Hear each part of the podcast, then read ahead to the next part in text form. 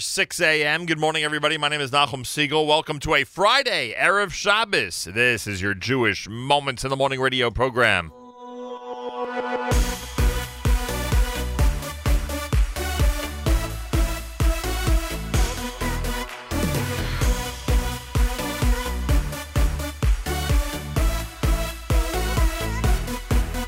Hallelujah, it's same it's same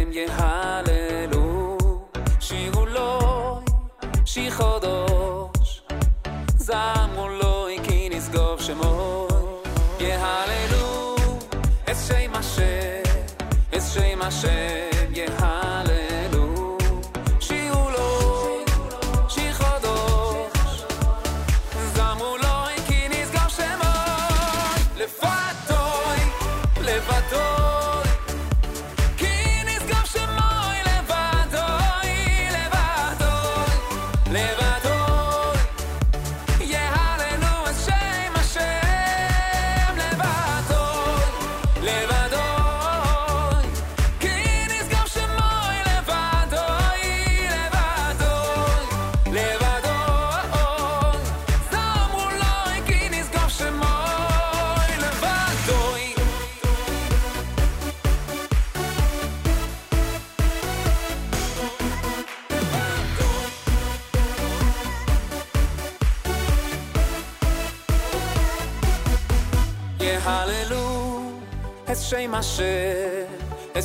השם יהללו, שירו לו, שיר חודש, זמו לו, כי נשגוב שמו.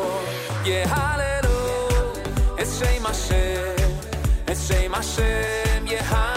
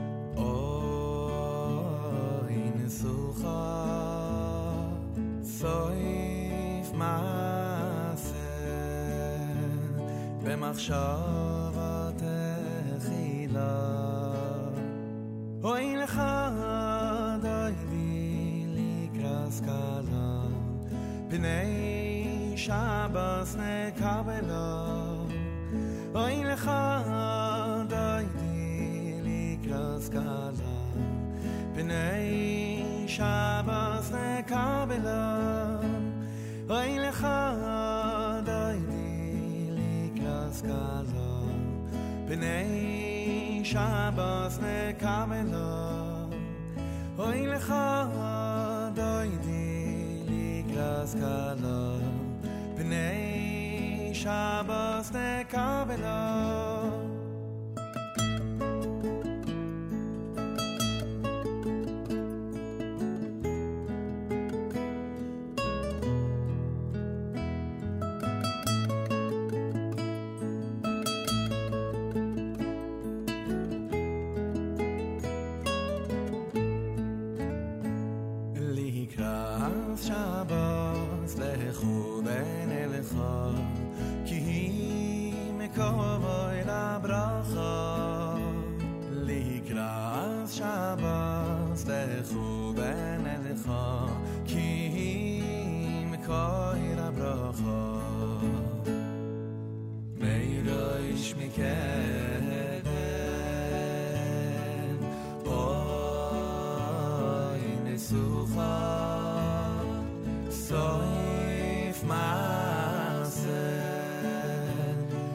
עכשיו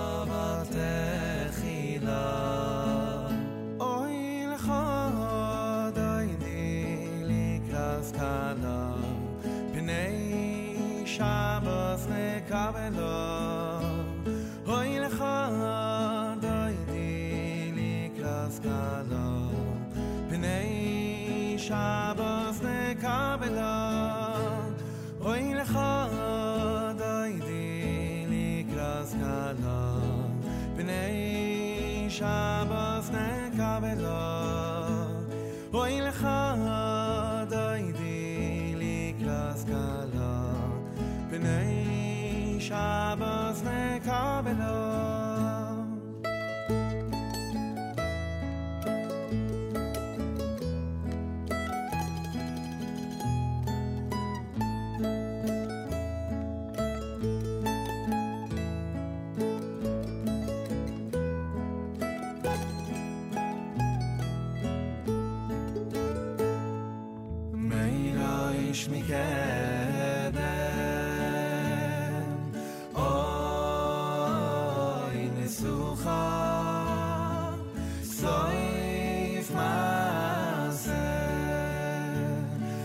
sunshine.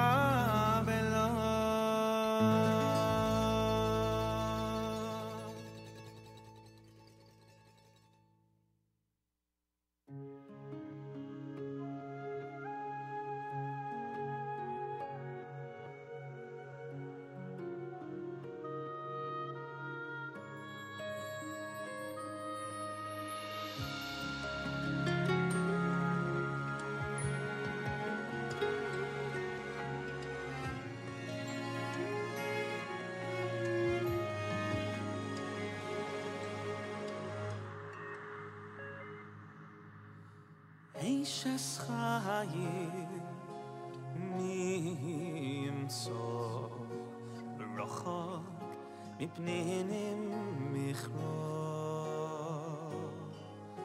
מותח פה לב בעלו ושלום ושלום לא יחסר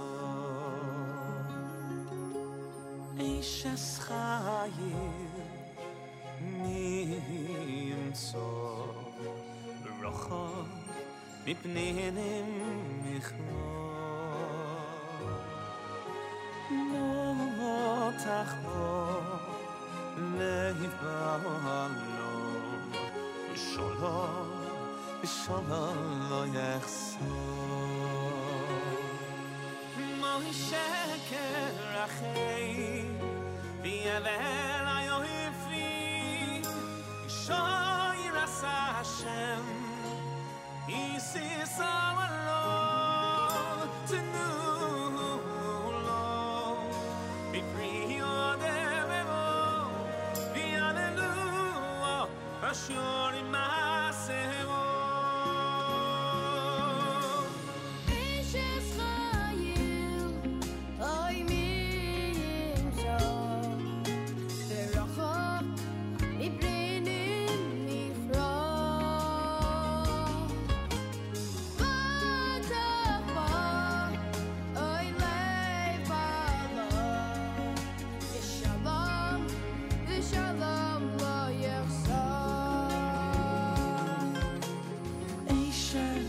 hayim om in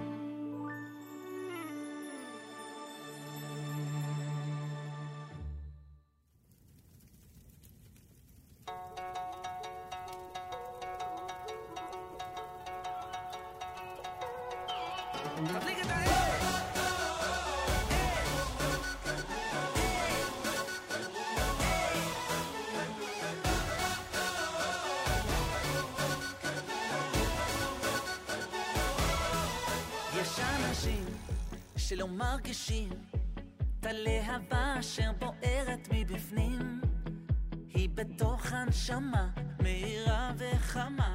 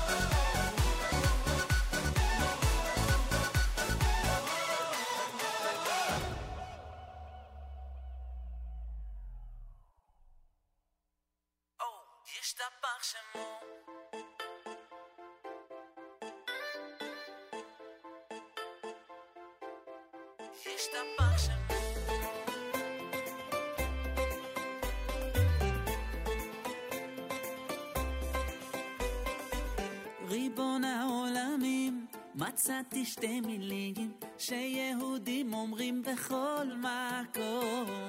על מה שכבר היה, מה שעוד לא קרה, לא משנה כי זה תמיד יהיה נכון. יודעים אנחנו לא, בכל יום.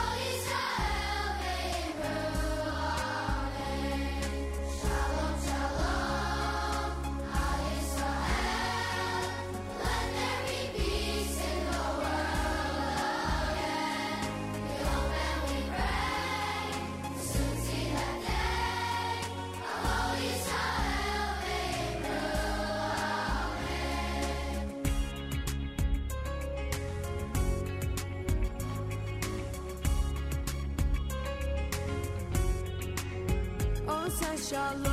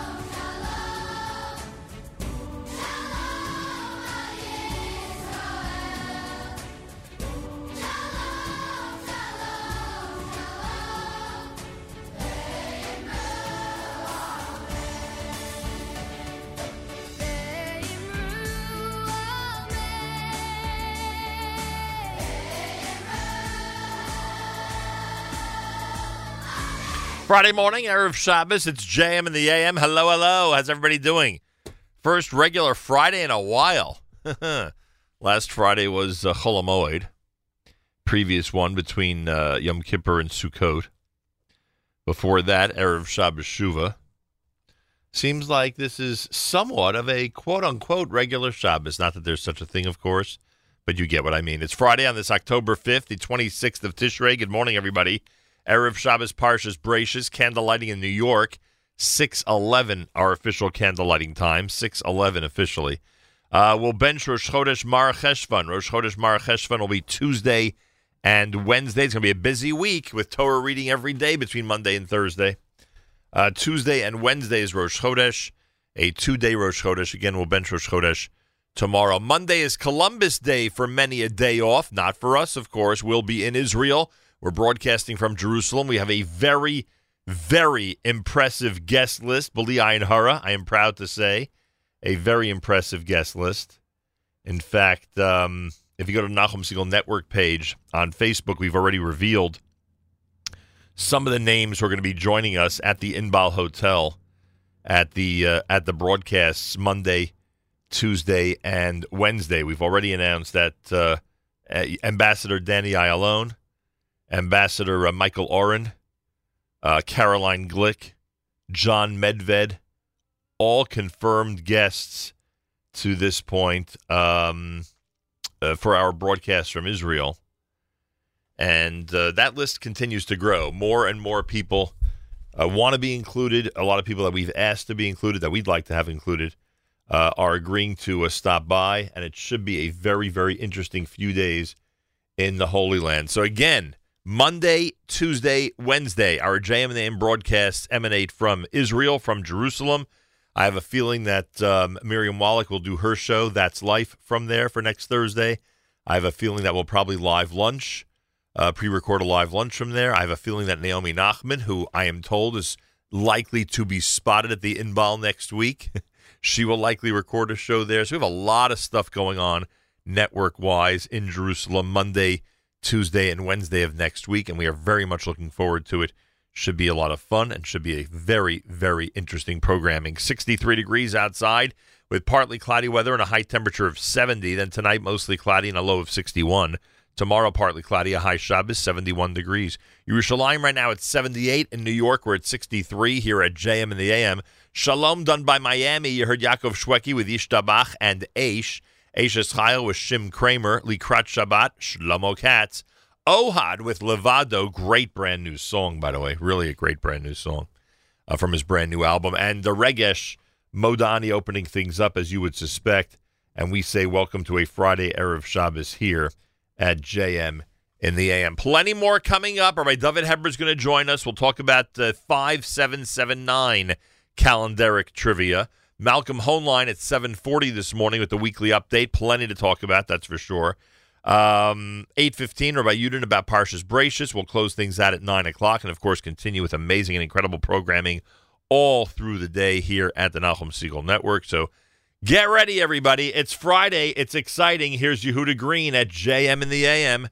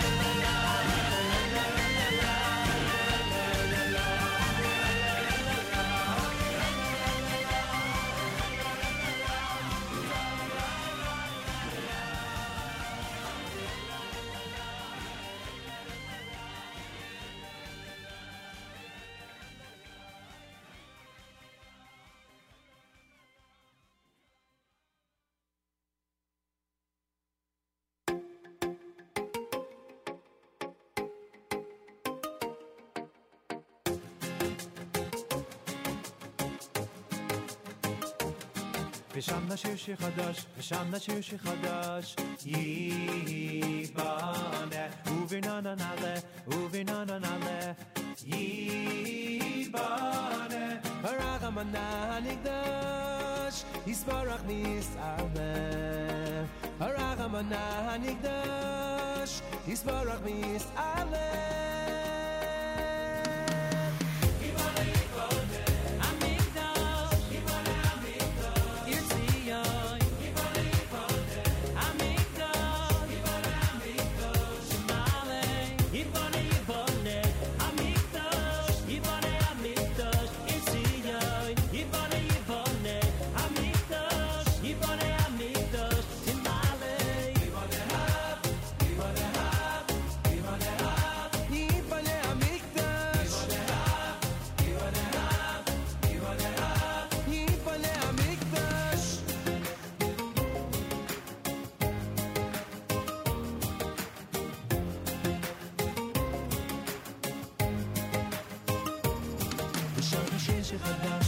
לשיר שחדש.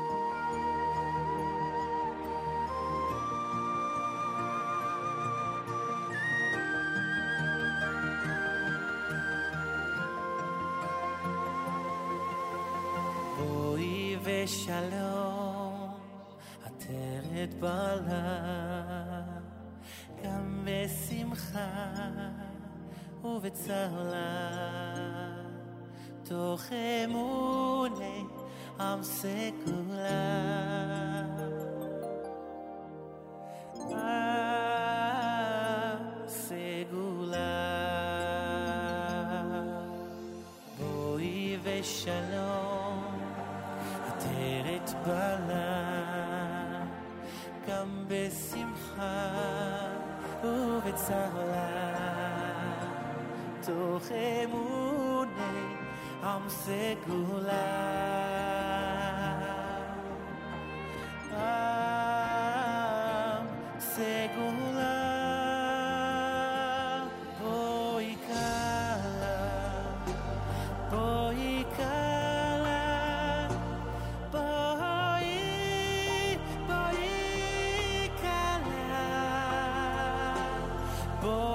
God.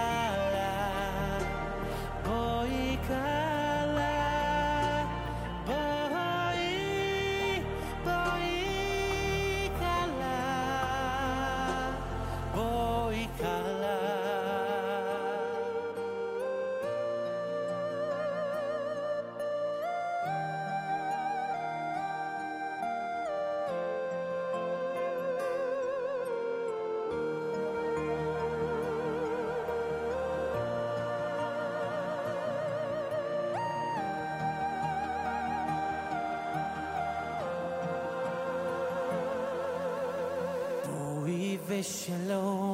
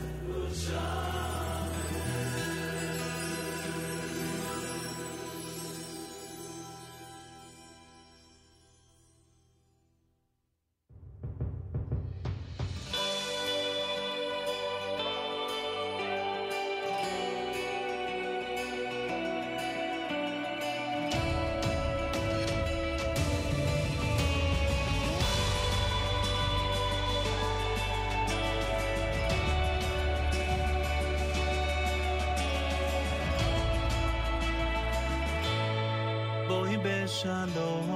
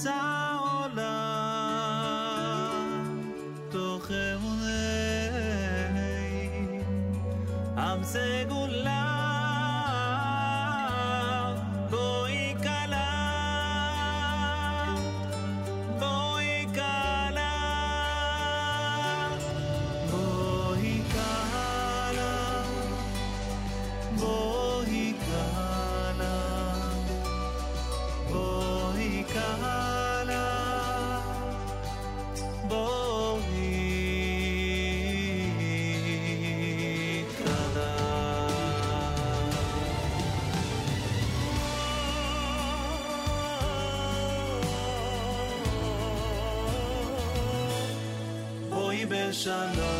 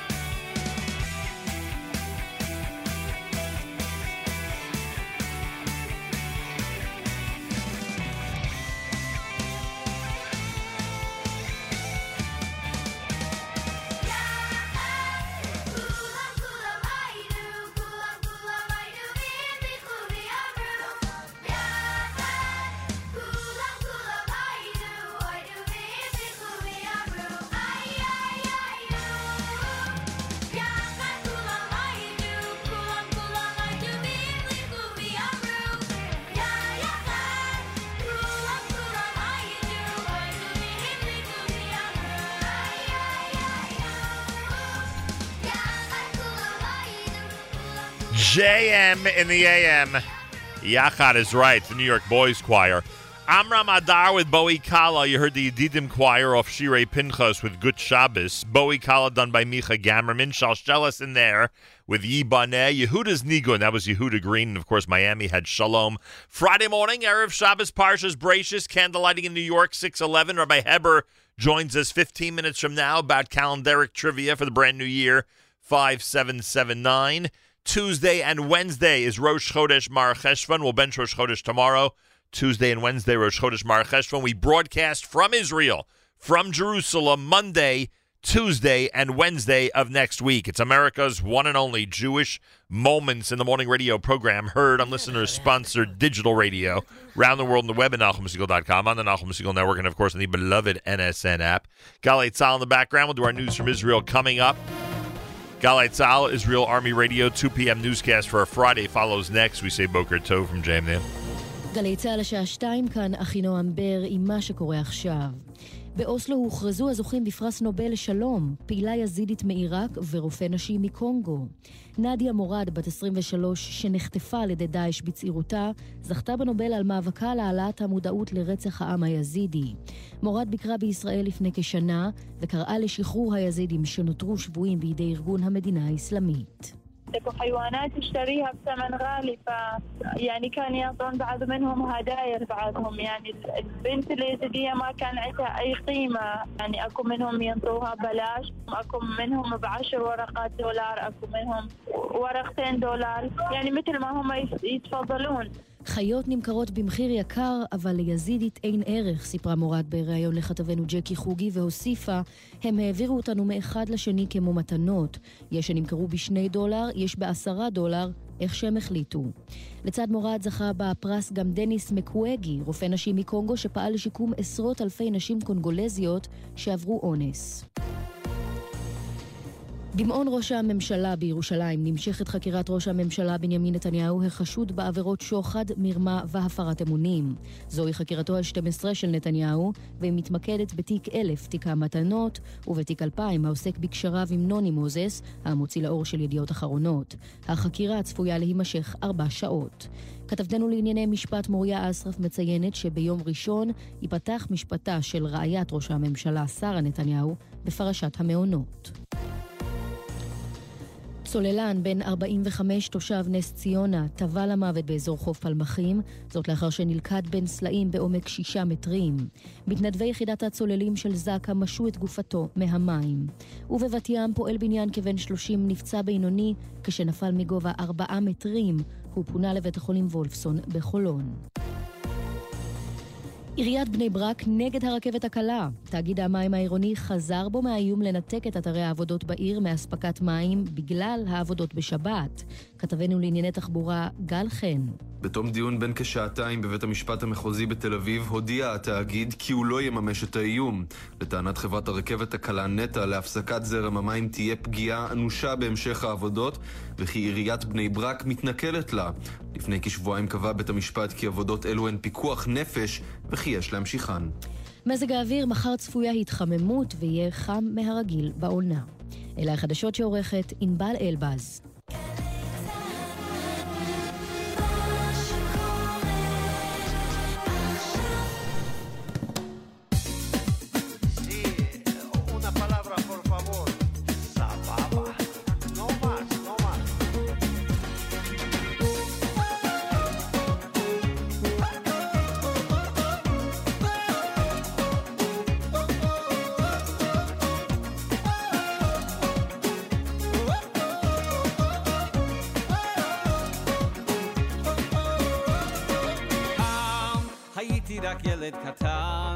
מה שאז קרה, לא אשכח לעולם.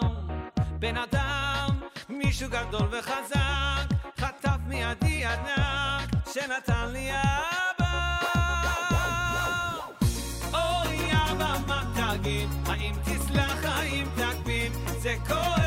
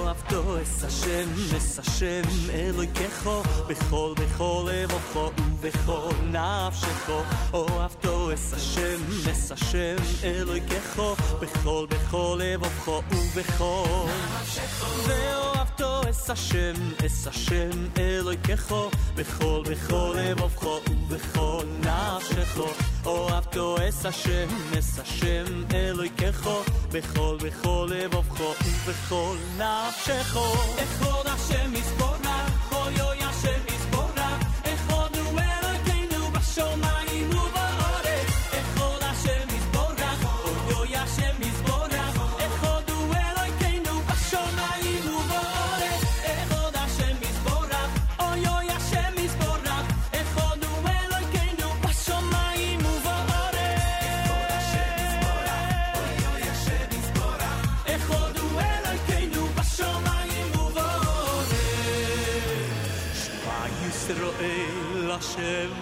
kenu ashem mekhot shma yisrael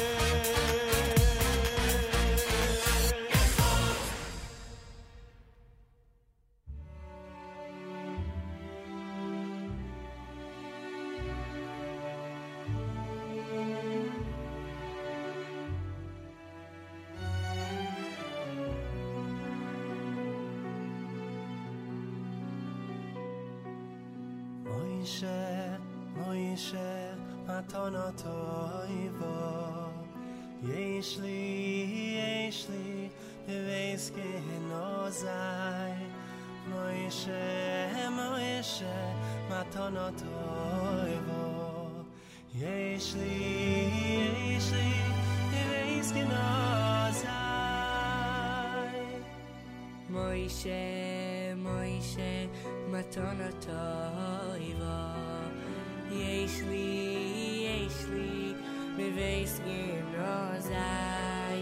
moyshe moyshe לי, jeśli, jeśli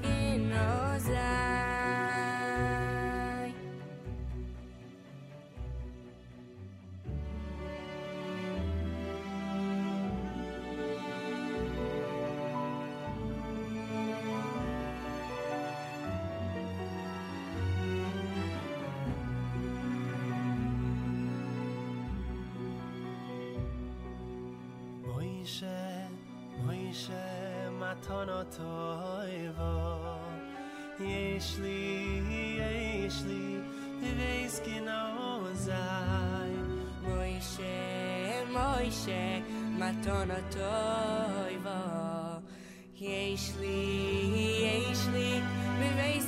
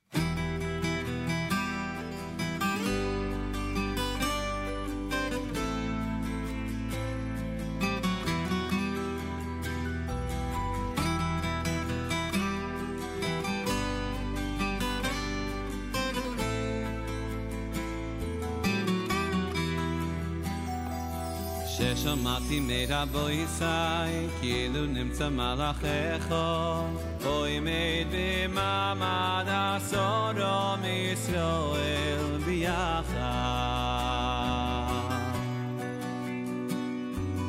אף שיהינו מדברים בדברי תוירו, יפול עליו במוסו ופחד, בלי חליף ששמעתי מידע בו יסי כאילו נמצא מלאך איכון אוי מיד במעמד עשור או מישראל ביחד אף שיהי נו מדברים ויהי דברי תוירו טיפולו לא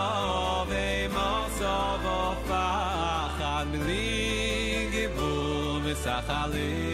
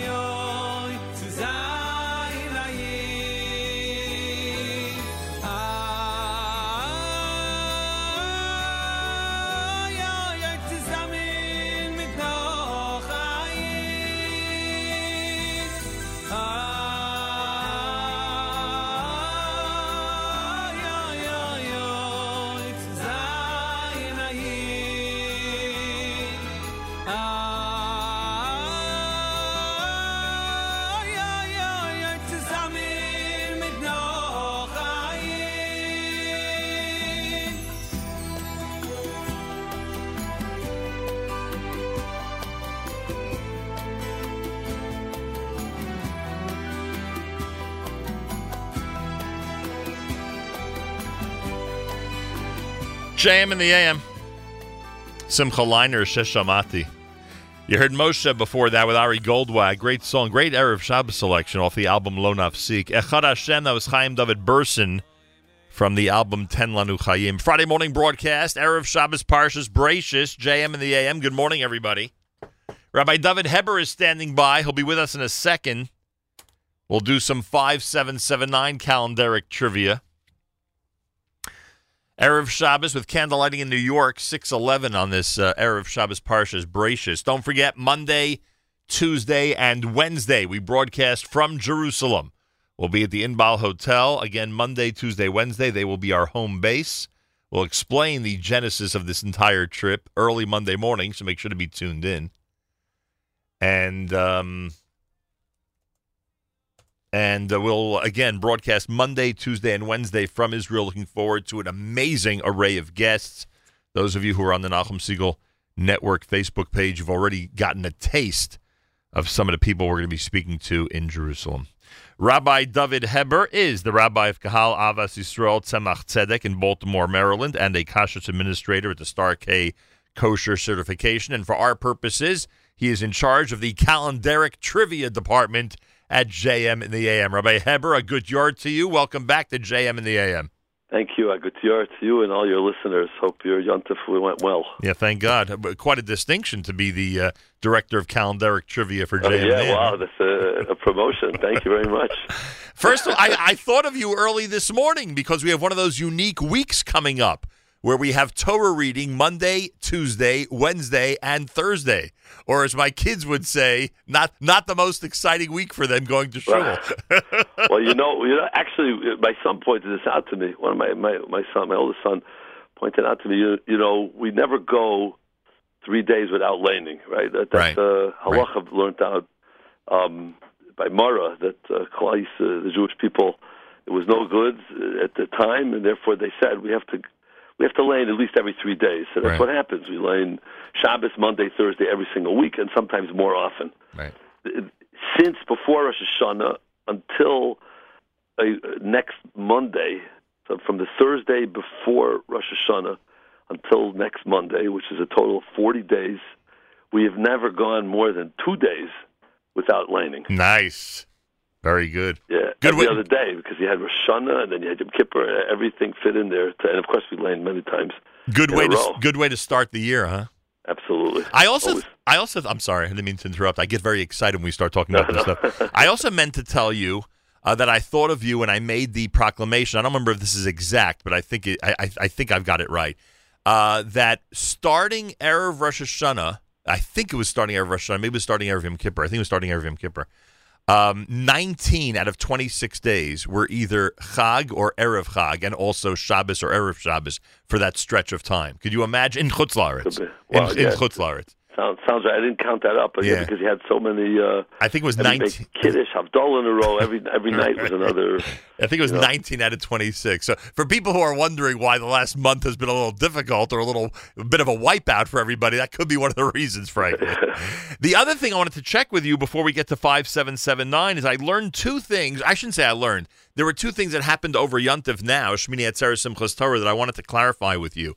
The first is, and you're you, as as I know because this is how I met you. I know you're a professional gabbai, right? By nature, you're a professional gabbai, um, and and the question arose on uh, Shabbos Cholamoid. Yeah, this was in Shemini Atzeres or Shabbos Cholamoid.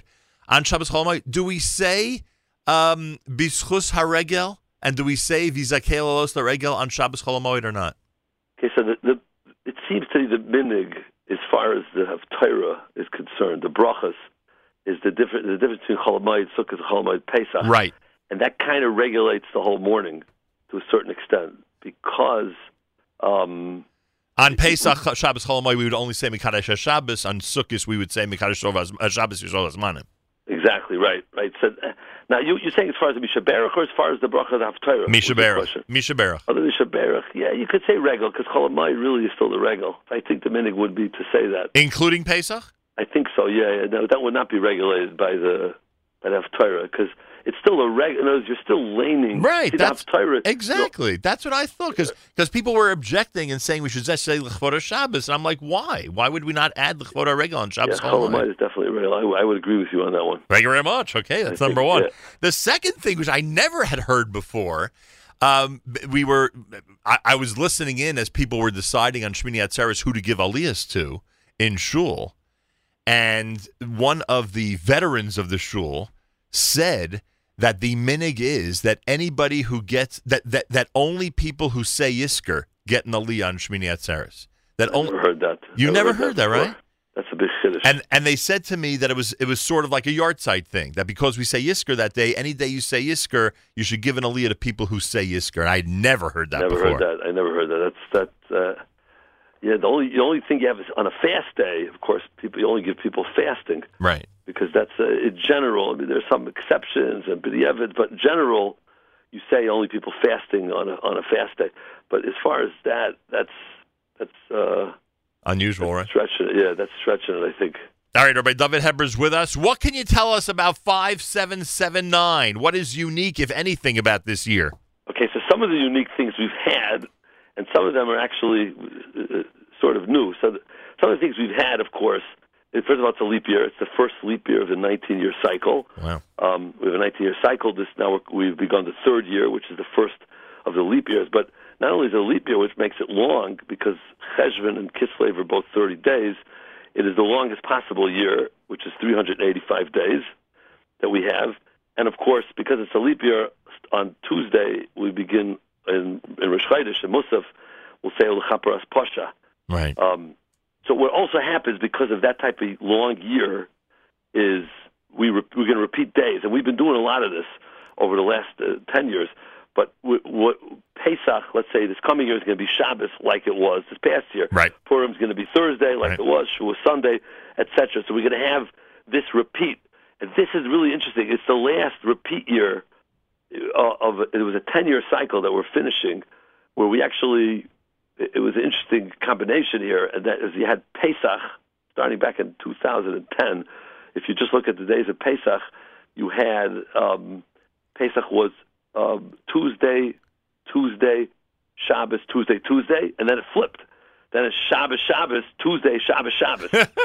now we're at the end of that Shabbos. What we're going to have now coming up very soon, um, starting in 2021, we're going to have four years in a row where Pesach is on four different days of the week. Wow. Right, so it's just going to go back. So, so in 2021, it's going to be on uh, Pesach's going to be on a on a Sunday, and then it's we'll talk about that when that happens because that'll be a big one. Yeah, you know, and- Pesach And not only will that be a big one, but that will be one of those times where, because it hasn't happened in a while, there are going to be a lot of Jewish kids out there who don't, who won't realize that that erev Pesach could be on Shabbos.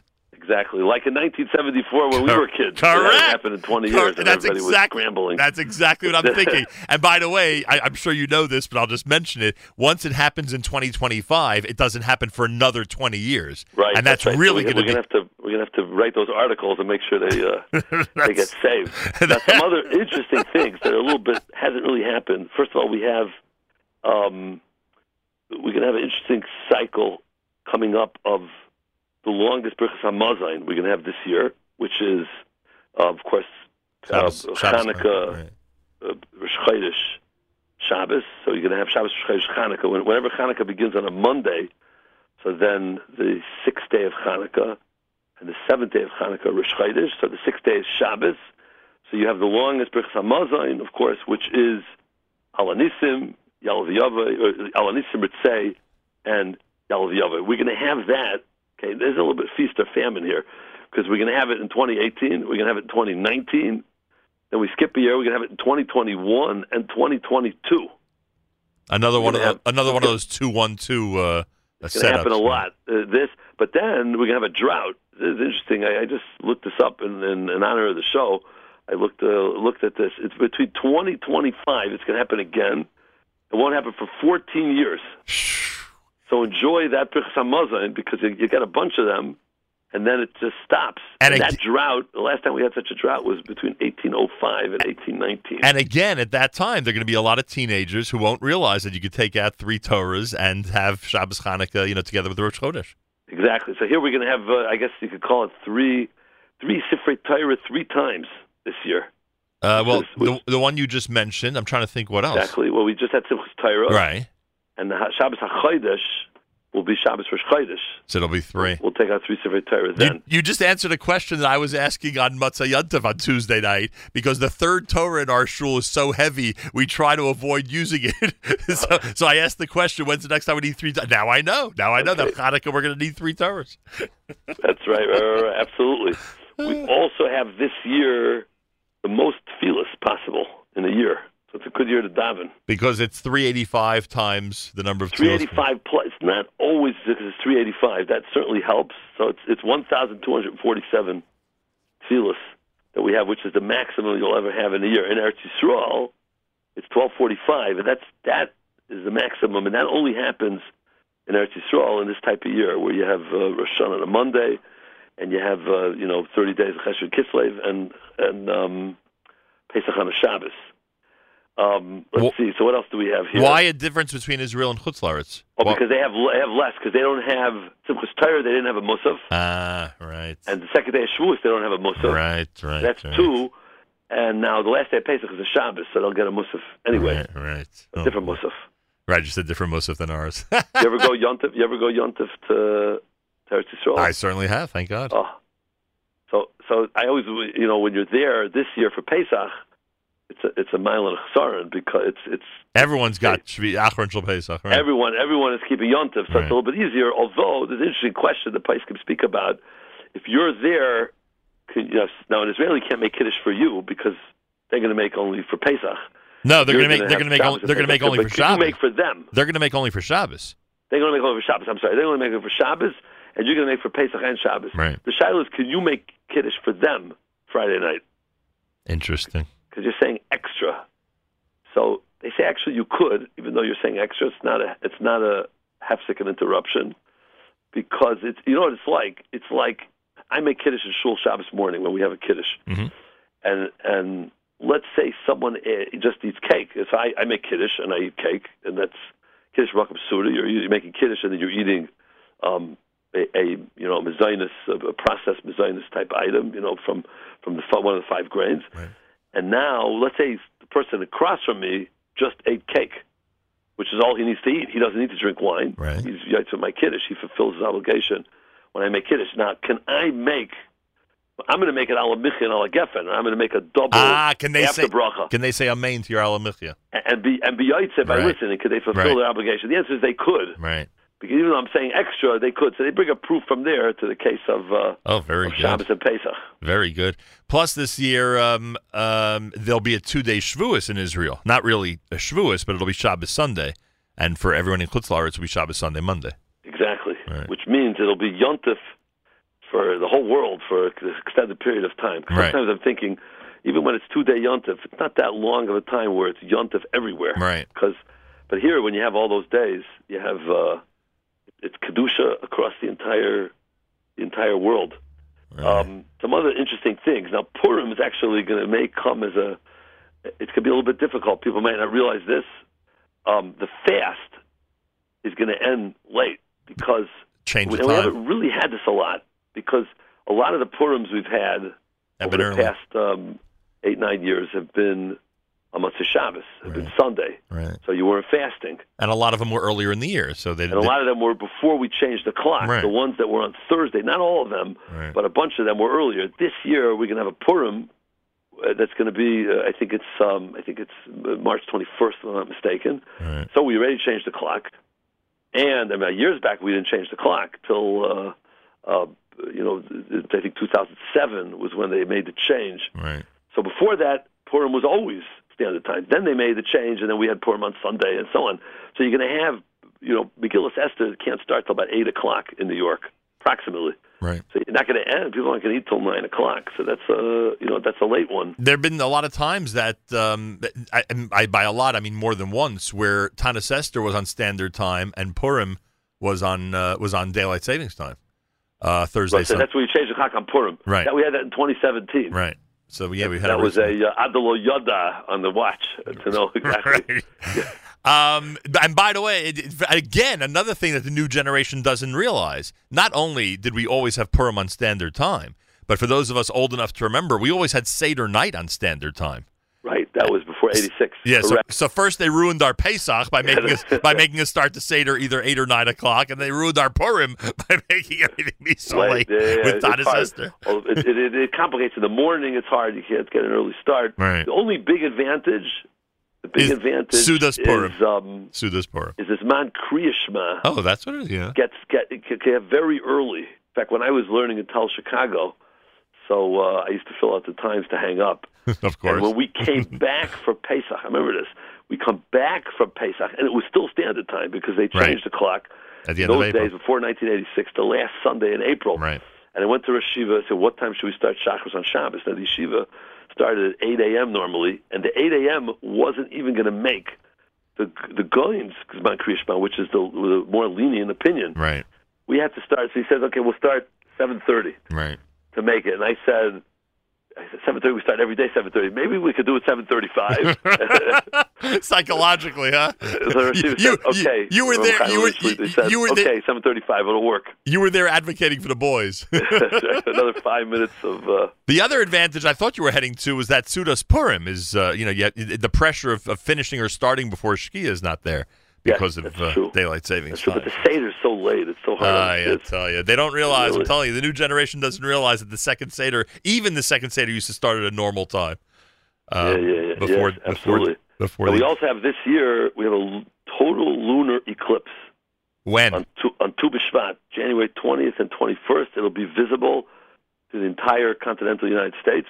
wow, and um, that's, that's the night of Tu B'Shvat, where what happens by a lunar eclipse is the the Earth gets in the way of the sunlight that's reaching the moon. So Tu B'Shvat, you have a full moon out.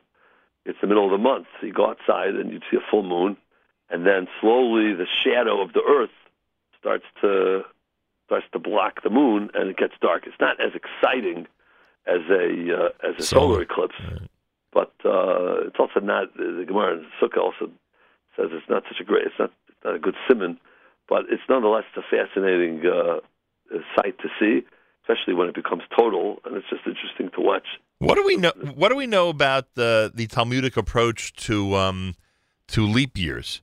Is is there such a thing that it's sometimes a little bit more precarious than other years, or we don't say that? I've only heard once. Why do we say Chaparas Pasha? You know, why do we say that extra one? So really, you know, there, there are twelve statements we make in that Musaf. uh, When we get to that little center of Musaf, this Tuesday. um, there's two. Right, there are two. There are twelve. There are twelve statements that are made. So in a leap year, we add a thirteenth, Uh, which is a Chaparas Pasha. Um, Hayim l'shalom, simcha right? And uh, um, you know that terminology right. that we use, if I'm if I'm saying it accurately, um, there, there are 12 different statements, and again, it's a 13th. I once heard, I, I don't know if this is corroborated, but it's a leap year, and therefore you have you know there are more opportunities for for issues. So that's why we say the uh, we say the Chapras Pasha. Um, But you've never heard that that that a leap year is more. I, I don't. I want to be careful with what words I use. God forbid. But I don't know.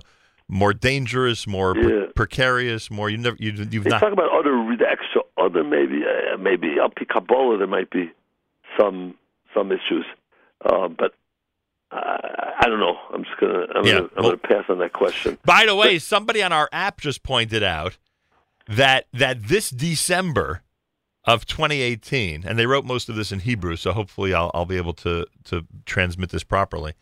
This December in 2018 is the first time in 823 years that there are five Fridays, five. No, that's that's something running around the internet because you, you're always going to have no. That that's something that uh, you can have five Fridays in any month. no, any 31 but, but they're month that begins but, on, but on they're a Friday. but they're pointing out that there it's the only month with five Fridays, five Saturdays, and five Sundays in 823 years. Is that No, possible? but you could, oh, but you could. eh, I mean, no, because if you have any any month that begins on a Friday, you're going to have five Fridays. if it's a 31 day month.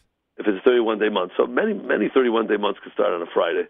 I don't I don't know where that comes So- from. sorry, I want to correct my lashon from the my terminology on Rosh Chodesh. L'tayva livracha l'sasin l'simcha, right? And the shul nechama l'farnas l'chakol l'chaim tam l'shalom l'chaim l'shalom l'mchilas chet l'sichas avain, right? So those are 12 statements, and then l'chapras pasha is is, uh, is number 13. Phenomenal.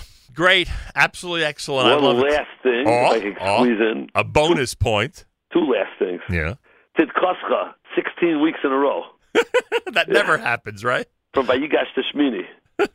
we'll have that. But that's it's only this three psukim. Um, I actually darshaned on, on this on on on Shmini Atzeres, um, where where Tzidkoscha is is sad moment. Shabbos afternoon Right. is sad, so we say Tzidkoscha, which is which is for Rav Shulchan Aruch says it's for because it's when Moshe Rabbeinu died Right. and other right and and but yet on Simchas Torah we dance. And what are we learning? That Moshe Rabbeinu died. Right. so what's the you know so the answer the basic answer without we we could have your listeners listen to the whole drasha but we'll we won't do that. Yeah. so the, the basic answer is we're really dancing about the the continuity. And that that's Klai that's why the Haftarah is about Yeshua ben Nun because it illustrates the continuity. So what the Simcha is that Moshe Rabbeinu established the Torah. Right. and even when he passed on, there was great continuity. Yeah, I, I would I, I, I would add something to that. By the way, that's that's why we have Kol Na'arim. Oh, I said that. Baruch Shekivanti. I said Simchas Torah is about children. And I mean, my continuity. memories of, of Simchas Torah in St. Louis and, and in Shul and are just are just fabulous. And it's, it's such a kids yontif. It makes such a impact. It's really Simchas Torah is just wonderful. People who bypass it and you know they want to do the early deal on this. It's such a it's such a loss to do that. It's just such a beautiful yontif to to spend and and you know especially for the children, but also for the adults. Um, that are there, and that's right. I, I actually said that. I, I should prepare my drushes with you, uh, Malcolm, in advance. You get some good insights I appreciate to add. But it's really children. That's why we do Kol Na'arim. It's it's just showing that this is really what's all about candy to the kids. It's just it's all about you know the continuity and that the Torah. And, and what and, and what greater tribute to Moshe Rabbeinu than having all the kids up there, you know, during that part of the Torah? You know what I'm saying? absolutely, Yeah. absolutely, absolutely. Well, I thank you so much as usual. I wish you a happy, healthy, and sweet five seven seven nine, of course. You too. And I Yeah, thank you. This is and, always uh, this is always in go line. Oh, I, and of course, Rabbi Heber. Let, let's give the official greeting now that Simchas Torah is over. A gesunden Winter. all right. Wouldn't that be the proper uh, the proper yes, phrase? yes, yes. Thank you so much. Have a wonderful Shabbos, Bereishis. Take care. You too. Take care. Bye bye. There he is, Rabbi Dovid Heber, our calendaric trivia expert, to say the least. He's rabbi at Kahal Avos Yisrael in Tzemach Tzedek in Baltimore, Kashrus administrator at the Star K, our calendaric trivia expert. And uh, we wish him, of course, a happy 5779. Lots of stuff, lots of things to be excited about in this brand new year. More coming up at JM in the AM, including our weekly update. Keep it right here at uh, the Nachum Segal Network.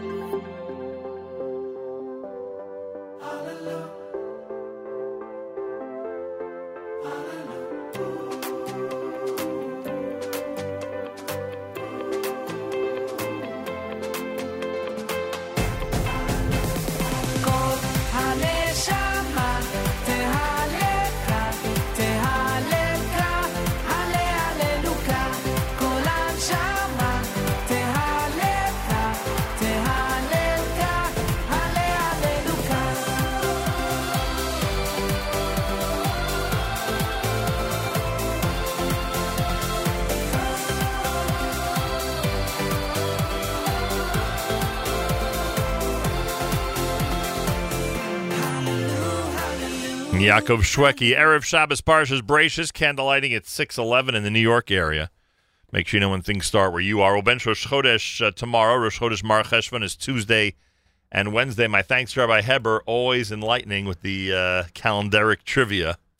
And uh, he had a lot of cool, a lot of cool stuff uh, this morning, that's for sure.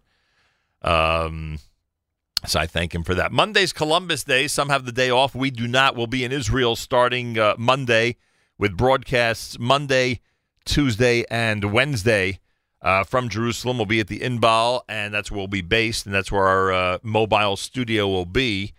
And we have a very, very impressive list of guests. Those of you who have um, seen the Nachum Segal Network Facebook page, you've already gotten a preview to some of the people we're going to be speaking with uh, during the week, Monday, Tuesday, and Wednesday in Jerusalem. So make sure to be tuned in. It should be very exciting every time we travel.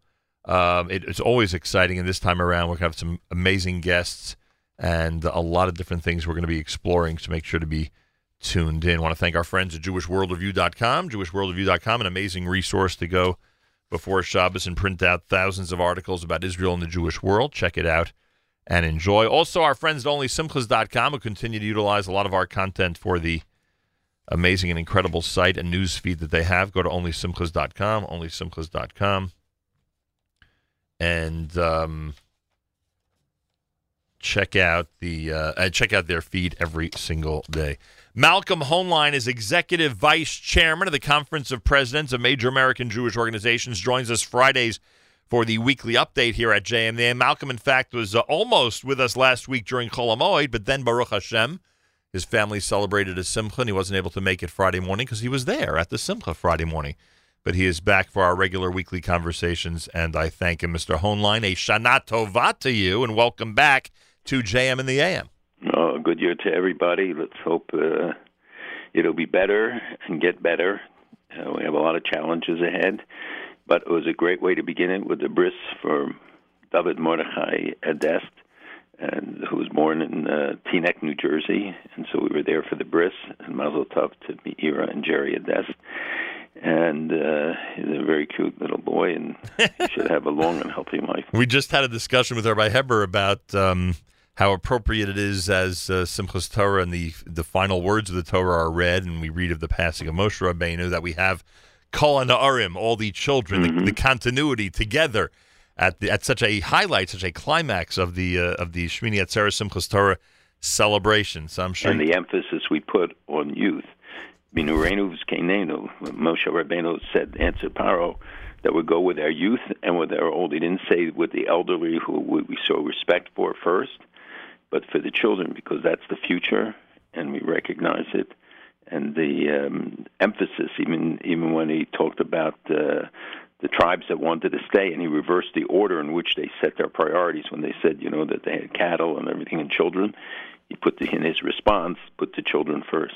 And uh, there's so much news to discuss, but you, you raised such an important point that I got to speak about for a second, and that is the uh, the obligation that all of us have, uh, no matter what our level of expertise may or may not be when it comes to current events and what's happening in this world. We have an obligation to make sure that our children are educated on these issues and they know how to respond to these issues and they know how to go out there and uh, and speak intelligently about these issues. That's number one. Absolutely. And and number two, and hopefully this year people will recommit to that. And, and the second thing is we have to then admire those among our uh, th- those those youthful members of our community who are out there fighting the battle. You have noticed, I'm sure, that there has been some action on some of the college campuses around the United States. There there are protests, proper demonstrations that have been formed uh, in order to to protest the way some some universities are lackadaisically dealing uh, with those who are uh, promoting anti-Israel and anti-Semitic agendas.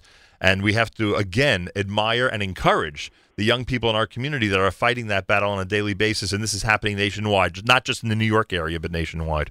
Absolutely, it's and we have to encourage others to do it. This this challenge is only growing, and we see them increasing the manifestations of anti-Semitism. And any time there's an incident, they have to be reported. People have to take the time and then speak out, act out. Don't don't become complacent about it and just say, "Well, it's it's the way things are." No, it becomes the way things are if we don't do take the proper action. Yeah, no question about it. And we have to, um, uh, uh, like I say, a lot has happened over the last couple of weeks since we spoke. We have not spoken on the air since the uh, murder of Ari Fuld, uh, which really made an impact uh, on, on so many people. And I think it's proper to mention him in the context that we were just discussing because of his role in Hasbara and in trying to inform young and old around the world, both Jew and non Jew alike, about the real situation about what's going on in Israel. Um, his murder, I, I think you would agree, um, as much as people like myself often criticize the Jewish community outside of Israel for insensitivity or not being sensitive enough um, uh, to what our uh, Jewish heroes in Israel, you know, go through on a daily basis. This time around, I think the collective Jewish pain, the real searing collective Jewish pain around the world was felt um, on the day and subsequently for many days till now uh, that that he was murdered. And the circumstances and his heroism at the end, and just the the example that he set in terms of uh, living where he wanted to live and doing what he wanted to do, as so many of our Jewish heroes are doing. W- would you agree that the Jewish world really responded properly, so to speak, in the aftermath of what happened? properly, but it's never sufficiently when you have such a brutal mur- murder, a, a terrible tragedy, not just for his family and his community, but he he was uh, a larger than life figure.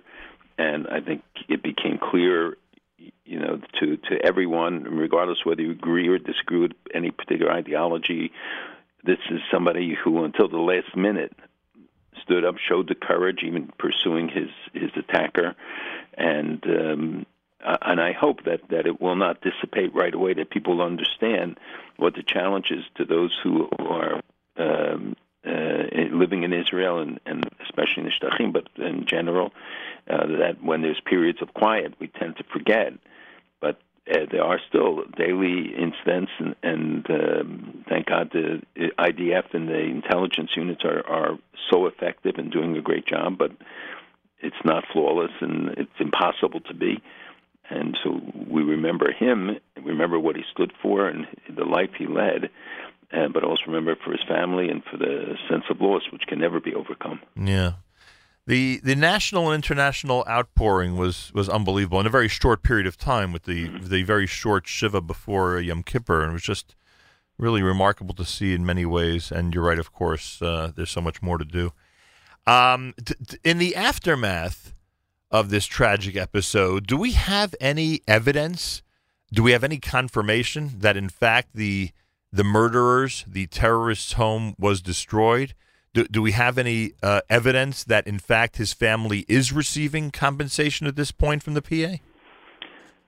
So, on the latter point, in the pay to slay policy, which uh, Abbas continues even when he was here in New York, to substantiate and say that he's going to continue. Uh, in this particular case, they, the, the initial reports about him getting fourteen hundred dollars a month, et Right. cetera, um, were did not appear to be correct yet. It doesn't mean that it isn't true now. We just don't know until we get see records and stuff. Until Israeli intelligence is able to uh, get a better picture. But they, you know, th- it takes some time till they process the applic- you know, the uh, awards that they give. So it's not that they didn't do it. We just don't know if if uh, if they're doing it now. But you also have to look at the atmosphere that was created, and with Abbas himself uh, talking about Al Aqsa, talking about, uh, I mean, making statements that were insightful, and uh, particularly about Yerushalayim, that uh, one can say this created an atmosphere in which perhaps the attacker felt justified or vindicated or was incited to to act. The um, and, and it- came uh, shortly thereafter. It was a very interesting statement by one of Egypt's uh, most prominent philosophers, Dr. Yusuf uh, Zaidan, and he, he told Army Radio this past week that he wants to come to Israel to lecture, where they're more interested in his views than he says in Egypt, and he he won the international prize for Arabic uh, fiction. And and here's what what's interesting. Not only did he say that Egypt's interests dictate they should enter dialogue with Israel, which they are, but he said Al Aqsa Mosque didn't exist back then when Muhammad lived. There was no city named Al Quds, and modern teachings claiming this are disastrous. And he said Al Aqsa refers to a mosque on the outskirts of Taif, which is near Mecca. And he said that this is based on teachings um, of a Muslim historian who lived, uh, I think, a hundred years after the appearance of Muhammad. So, you know, that kind of story gets very little coverage, but, but it's such a courageous thing to say, and countering the incitement and the uh, actions, and even sometimes disappointments when we saw the State Department did not yet lift or change the policy about um, listing people born in Jerusalem as Jerusalem Israel. Hopefully that that will yet change. But for now, State Department is sticking to its previous policy, despite the opening of the embassy and everything else that's taking place. The uh, on the statements by the philosopher. So the then Al Aqsa on the southern side of Har HaBayit would have been built, I guess, hundreds of years after the period he's referring to, right? Exactly. Wow. Interesting. Um, the, so the pay to slay, and in terms of the uh, the uh, demolition of the home, do we know if that ever even took place, or that uh, we know that they were there. I, know, I do know that the uh, teams were were casing the place, and it was reported. But I don't know that the actual demolition has taken place. I've not seen any reports of it. Right. Um, Abbas, what was what were the most outrageous things he did say at the UN? Because the, the uh, what were some of the things that he said that were that were i- i- absurd? Let's put it that way. Uh, in, during his UN speech. Well, frankly, I was there. I heard, heard part of the speech. You can't listen to the whole thing because it was rambling, uh, disconnected, disjuncted. Um, he, he really didn't say anything of any significance. Certainly didn't hold out any hope for peace. He was very critical of the U.S., critical of the embassy, critical of other things. But to me, what's more ludicrous is the actions uh, which he, he uh, said there. And remember that, that they now ho- head the group of 77, and uh, they're threatening to turn what is essentially an economic uh, coalition into a political um, um, front for them. Um, But already he's gone to the International Court of Justice against the United States over the uh, move of the embassy in Jerusalem. He's also gone against Israel at the uh, in, International Court of Justice. He's turned it into a propaganda machine. I mean, it hasn't done that much before, but we're seeing more about how um, they they are uh, he, he's using it, and it's a way of avoiding any responsibility to to create alternative um, venues for carrying on the conflict. He has made no gestures towards the U.S., although there's a lot of talks going on. There's a lot of uh, movement or uh, mo- um, uh, momentum around it, but no real progress yet. And uh, the United States said that they're going to withdraw this because the action is based on an optional protocol in the Vienna Convention on diplomatic relations. And they said, and uh, I think Bolton made a very strong statement. He said, "Look, it's not a state. It doesn't have defined boundaries. It doesn't have the normal functions of government. If anything, it would say abnormal functions."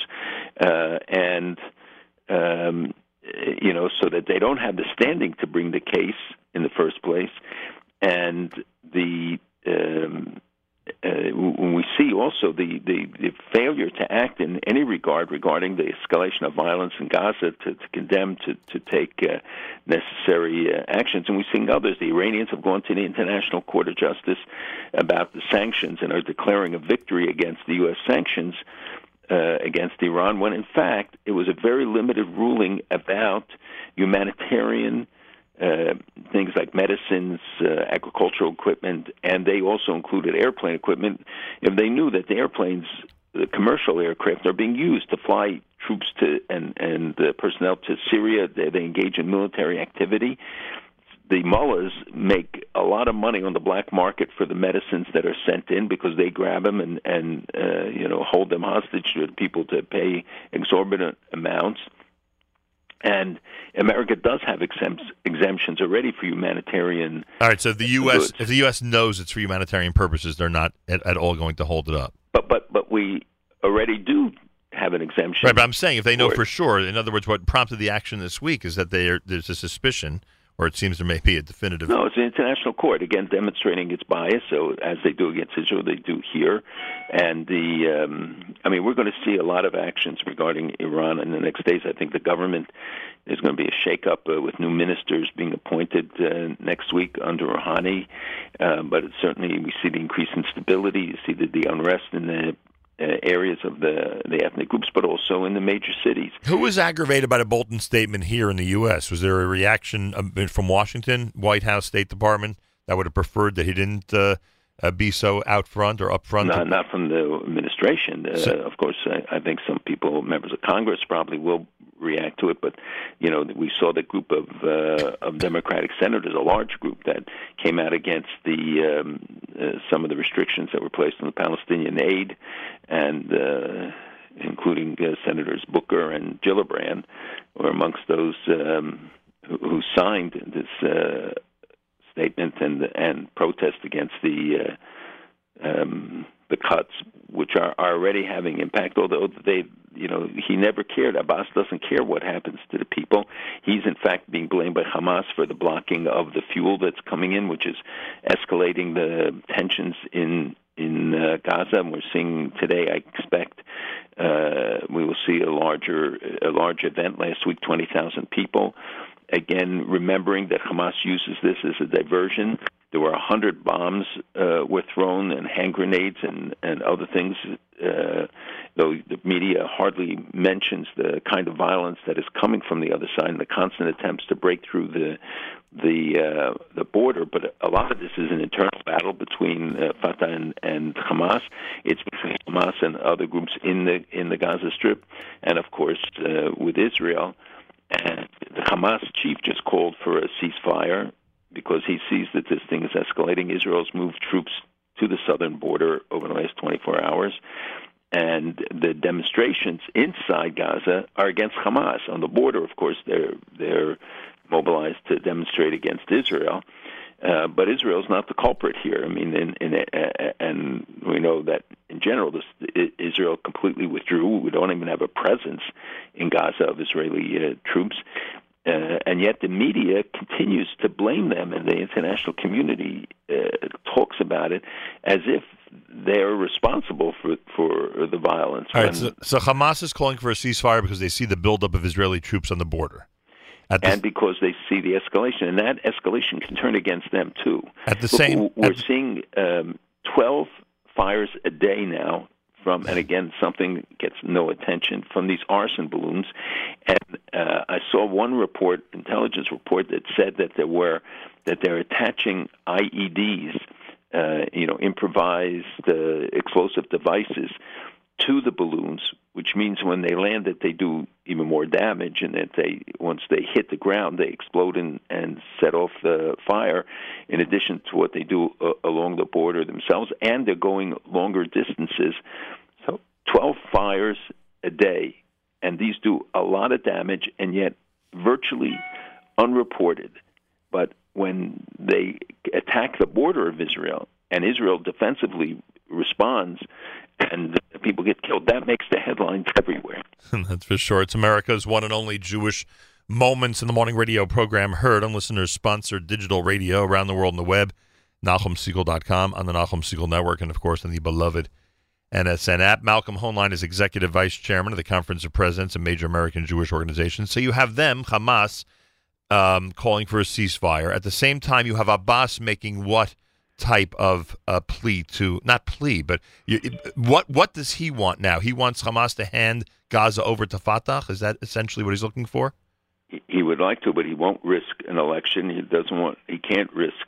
Um, you know, an out, uh, out confrontation. They held up the salaries. They do other things in, in Gaza, and But I mean, there, but there's a humanitarian crisis there of their making. Uh, and uh, the United States has been trying to work with other parties to to find some resolutions and, and means of assistance. But th- this is an ongoing battle, and it and it has much broader implications. Obviously, for the West Bank, if he won't have elections there because he's afraid that Hamas would win there, and we see the popularity. We see that uh, Hamas is uh, escalating their activities and training people in the West Bank for um, uh, terrorist activities, and thank God most of them are prevented. Um, so he, he, he uh, you, see that he doesn't do anything to support the administration efforts, uh, ongoing efforts to try and and kickstart some sort of uh, negotiation, some sort of uh, uh, a process. I don't think it's it's dead at all, and I think that they're approaching it in an intelligent way. That you can't impose it, you can't you know want peace more than than uh, the PA leader wants it. And in the meantime, you, you're building up uh, increasing frustration amongst the people, uh, which t- tends to mitigate against support for, But in but in, negotiation. but in trying to understand the the safety and security of our brothers and sisters in Israel, you you were in Israel a couple of weeks ago. We know the type of people you speak to. You were obviously there this summer. I- Is it more volatile on the Gaza border now for those who live near it or not? it's ongoing. Uh, I mean, it's a day to day thing about whether there's more violence, less violence on a particular day. But I think the ongoing uh, threat is is continuing, and as we saw last Friday, can escalate very rapidly and and greatly. Uh, you know, 20,000 people is a lot of people, and when you have a kind of extended border as Israel does, it's very hard and to to, to prevent uh, people from breaking through, and when they're instigated as they are, and uh, mobilized as they are, and and organized, you know, with sending civilians up front because they they want them to die because they want the statistic because they think this builds up support for them. Uh, very little caring about the, their own people's needs. So the um, uh, it's hard to say. I mean, if you could graph it, it probably is a steady line overall about the level of violence. It's very high. The the, the danger level there is serious. A couple other things have happened. A couple other things. Many things have happened since we last spoke on the air. Let's see if this if this summary is correct. Israel shoots missiles at a Syrian weapons depot while a Russian plane is landing in the area. Syria responds with anti-aircraft missiles striking and downing the Russian plane and killing 14 Russian ser- servicemen. Russia blames Israel for not giving it sufficient advance warning of the attack and claims Israel gave it inadequate advance notice on purpose, violating an agreement that it would get advance notice to protect its planes. This Is an accurate assessment? Well, it, you, you saw that the reaction uh, to initially was uh, Putin tried to calm things down and, and did not put the onus on Israel. Said it was a, a mistake. As you know, the Israeli planes were out of the skies of Syria before they started shooting. The Syrians were shooting wildly and hit the um, this uh, plane, which was uh, filled with specialists. This was an observation. Is not a fighter jet. And uh, at home, of course, this is uh, in Russia. I'm sure very concerning to them because the, of the support for they want to maintain support for their activities there. So the military really overruled, appeared to overrule uh, uh, the president, and put kept condemning Israel and dem- put demands, increasing demands on the government to to react. And you know, for for Russian governments, the support of the military is very critical. So they took this step of of the sending them the S three hundred, hopefully not the S four hundred, although they say that too, and uh, giving the control over to the Syrians. We don't know whether Russians will man them or the Syrians will be able to man these uh, the anti aircraft system. It will certainly impinge on Israel's ability to have free. Um, the, the right to respond when they have intelligence, which indicates that these um, weapons are on the move to, to Hezbollah or that uh, the Iranians are involved in various activities, not just weapon smuggling. Uh, Israel has struck over uh, 200 times. It will now be uh, much more complicated if the uh, S-300, let alone the S-400, are, are operational. There are reports that the S-300 has arrived and um, I saw that General um, uh, Votel, the head of uh, CENTCOM, the Central Command, U.S. Central Command, talked about it as a needless, needless escalation, which it is, and it will give cover for Iran and Syria for all of their nefarious uh, activities. Right, but I'm curious if Israel purposely no held back uh, advance warning to Russia. No, it, it, it, Israel. First of all, the advance warning is a matter of a minute. You're, you're not talking about, uh, and they gave him uh, more than a minute's notice uh, before they they entered the airspace. And remember, it was nothing to do. It wasn't a confrontation with Israel and Right. Russia. It was the Syrians Right. who just were firing wildly and and obviously don't know how to man this equipment, and they have uh, the S two hundred and the. Um, and and they hit the plane, not not Israel, but the onus has been sort of shifted Mm-hmm. uh, to Israel. Uh, has there been a discussion since then between Putin and Netanyahu? Well, he wanted to go, but and Putin said no. Probably wasn't a good time for him to host him in in uh, Russia.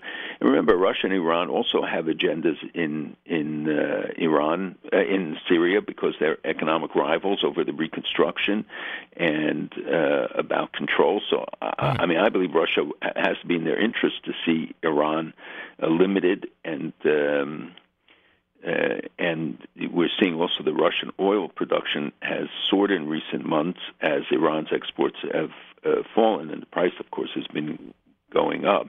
Iran, in fact, accused Russia and Saudi Arabia of conspiring to, to lower the prices, um, and the um, uh, to, to as their exports have dropped very significantly, much more than had been anticipated uh, because of the sanctions against them. And we saw now India cut off all all shipments. Volvo pulled out of Iran. Uh, German banks now are almost all- out. I think 80 to 85 percent of the transactions are rejected by German banks, and Bild, the major German publication, came out in support of the sanctions. This is while you know the Europeans are keep saying that they have uh, successfully uh, sidelined the, the impact of the sanctions. It's not at all true, and um, and Russia is taking advantage of the current situation. I saw that Sisi is going there is going to be going there on October. Uh, 17th, and we don't know the agenda, but you know Russia always sought bases there and, and wants to have a greater influence. And as they've consolidated their position in, in Syria, they may be now looking onto um, broader areas uh, of uh, engagement in the region. And we have to be, and the United States has to be uh, very strong and, and definitive about this. Um, and you know, the United States has created this new MESA, the Middle East Security Alliance of countries, um, including uh, the U- obviously the U.S. with Egypt and Jordan and Qatar and Oman and Bahrain, Saudi Arabia, UAE, to uh, counter and to build a strong shield. I think they called it against the threats in the Gulf, i.e. Um, uh, Iran, including the, the cyber attacks which are going on. You know, there's so much that hardly gets any any uh, coverage about That that group may be more effective at a peace process than the EU, frankly. that could be. Hey, did you see that France um, acknowledged now the the role of Iran in a plot that I think that Israel uncovered, but a plot that to blow up uh, a meeting of dissidents in France, and and they pointed the finger at their intelligence, and they cut them off. They seized their assets in France and uh, those of several individuals, but that France takes a, a step like that, I thought was really pretty interesting To and, to- and acknowledgement while they're all protesting that we have to keep uh, the JCPOA and we have to, you know, fight the sanctions. Right. Fact is, the sanctions are working. Uh, we're seeing the impact in, in many, many areas, and that people are continue to pull out of of uh, deals with Iran. And and at the same time, we see state uh, acknowledging that Iran is allowing Al Qaeda to operate uh, a key network inside Iran, and they they uh, the State Department annual survey shows Iran as the top state sponsor of terrorism. Right. Merkel seems to do the same thing, calling for the uh, sanctions against Iran to continue if necessary. Um, No, she she's opposing the sanctions. What did I have on as a rule. She went well. She was in Israel. She she wants to see um, the. She's part of the European where they gave the European alternative and and uh, uh, other uh, steps. She was in Israel, as you know, for a day, and they talked about the danger of Iran. Yes, but they still have not come around on the sanctions issue Hmm, okay. Sorry about that. yet. I should say. Because I think everybody's going to see that this is uh, the right decision and all the predictions about what would happened. It's impinging and, and clearly having a direct impact on the ability of Syria of Iran. And the more we hurt them, the more we cut their funds, the less they can do to export their terrorism and continue the, the, the stabilizing efforts. Right now, it's their priority. So the money that they have is being directed in those ways. And as the price of oil goes up, even if their exports go down, you know they still have the the income. Hopefully, the price of oil will go down and their exports will go to zero. Uh, okay, I'm trying to look up my confusion here. Uh, she did call for the. Um, uh, they supported Israel's demands to stop Iran's destabilizing efforts throughout the region and its ballistic missile program. Right. So not uh, not economic sanctions, but certainly uh, it came Against down, their activities Right, came down strong on their military acknowledges it. activities. Got it. Uh, all right, two things we got to get to, and those are the two speeches at the UN. Um, ca- can you explain President Trump's position vis-a-vis one or two states, or or the peace process after his presentation at the United Nations? Um, I think it's a consistent position. Uh, you know, he did say in the past about a two-state solution, and he, he rightly acknowledged that Bibi and other leaders of Israel have said it, but nobody defined it. And as um, uh, the reports about uh, some of the comments from administration officials in their negotiations with Palestinians that it's it's less than a state, it doesn't mean we don't know what the definition is. We don't know what uh, what the um, uh, implications would be, so people can judge to conclusions. There are expressions of concern about um, about what, what does it mean? Do we and and whether the Palestinians are really ready? I think it's it's an inducement meant to be an inducement to get uh, some sort of negotiations. And he's always said that you know that both sides are going to have to make concessions. And after the Jerusalem embassy made comments about uh, putting some of the pressure on Israel, I don't think that this was heavy pressure. I think that it was, um, uh, you know, an indication that, that he does support it. And I, I've known heard from other discussions that he has that he does uh, support it, but it's not defined. And he said that if the states want one state solution, it'll be one state. If whatever makes them happy will make him happy, and whatever they agree on. So it's not a move to impose a, a solution uh, on, on the region, but to try to kickstart some sort of negotiations, which Abbas has been refusing uh, to enter, refusing to talk to the envoys, and that it doesn't serve anyone's interest. Uh, and on the Prime Minister Netanyahu's speech, if uh, if my um, uh, analysis of the progression of the last couple of years is accurate, where he, uh, you know, three four years ago dealt with the uh, Iran building the bomb uh, issue and had some people interested and others, you know, with their eyes glazed over, and of last year he completely pivoted to what I thought was a brilliant approach, which was basically, you know, if you don't come to Israel, if you don't if you don't acknowledge Israel's role uh, in terms of leadership in the world now. Believe me, very, very soon you're going to have no choice but to do so, which I thought was amazing. This year he seems to be back to the to the old method because he really he spent so much time, and I think the only advantage he had is most of the country was watching Kavanaugh, frankly, because because he spent a lot of time on the minutia and the details of what Iran is doing based on video and intelligence that Israel has garnered over what obviously is you know many months worth of uh, of intelligence. Uh, what do you think of his approach and, and, and the way he was informing the world about what Iran is doing? Look, it is a, hostile platform for any Israeli leader, and especially for Netanyahu. And I think he crafted a, a speech that uh, made a case about Iran that it's not just Israel's concern and it's not Israel's interests alone that are at stake, but when you have a country that's lying like they do, and that uh, I mean, we cited some of their aggressive activities and all the other things they do against other uh, against Arab countries, against other Muslim countries. This is ongoing. It's day to day in Africa, in Asia, in, South, America, here, everywhere. It's a global danger, and he's saying, look now, we we brought out all of those files which put the lie to the fact about wh- how deep and how expansive the infrastructure was. Uh, and then he says, but we also have evidence of the secret warehouse, and he's saying there are 300 nuclear um, apparatuses, I guess. I don't know if they're full bombs uh, or weapons.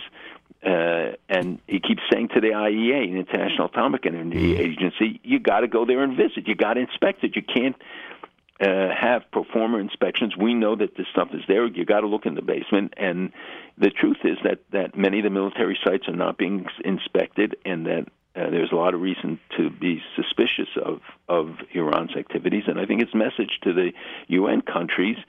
Uh, and uh, you know, it's it's a lot of it. Always there's domestic politics, are other considerations, but I think his speech was really meant to raise the alarm and to to point out that this uh, violation he challenged he challenged the UN he challenged the IEA he challenged all of them to to come forward and and test it and see whether what he was saying was right and I don't think that he would have made these assertions if he didn't have really hard evidence of the um about this so-called secret uh, warehouse.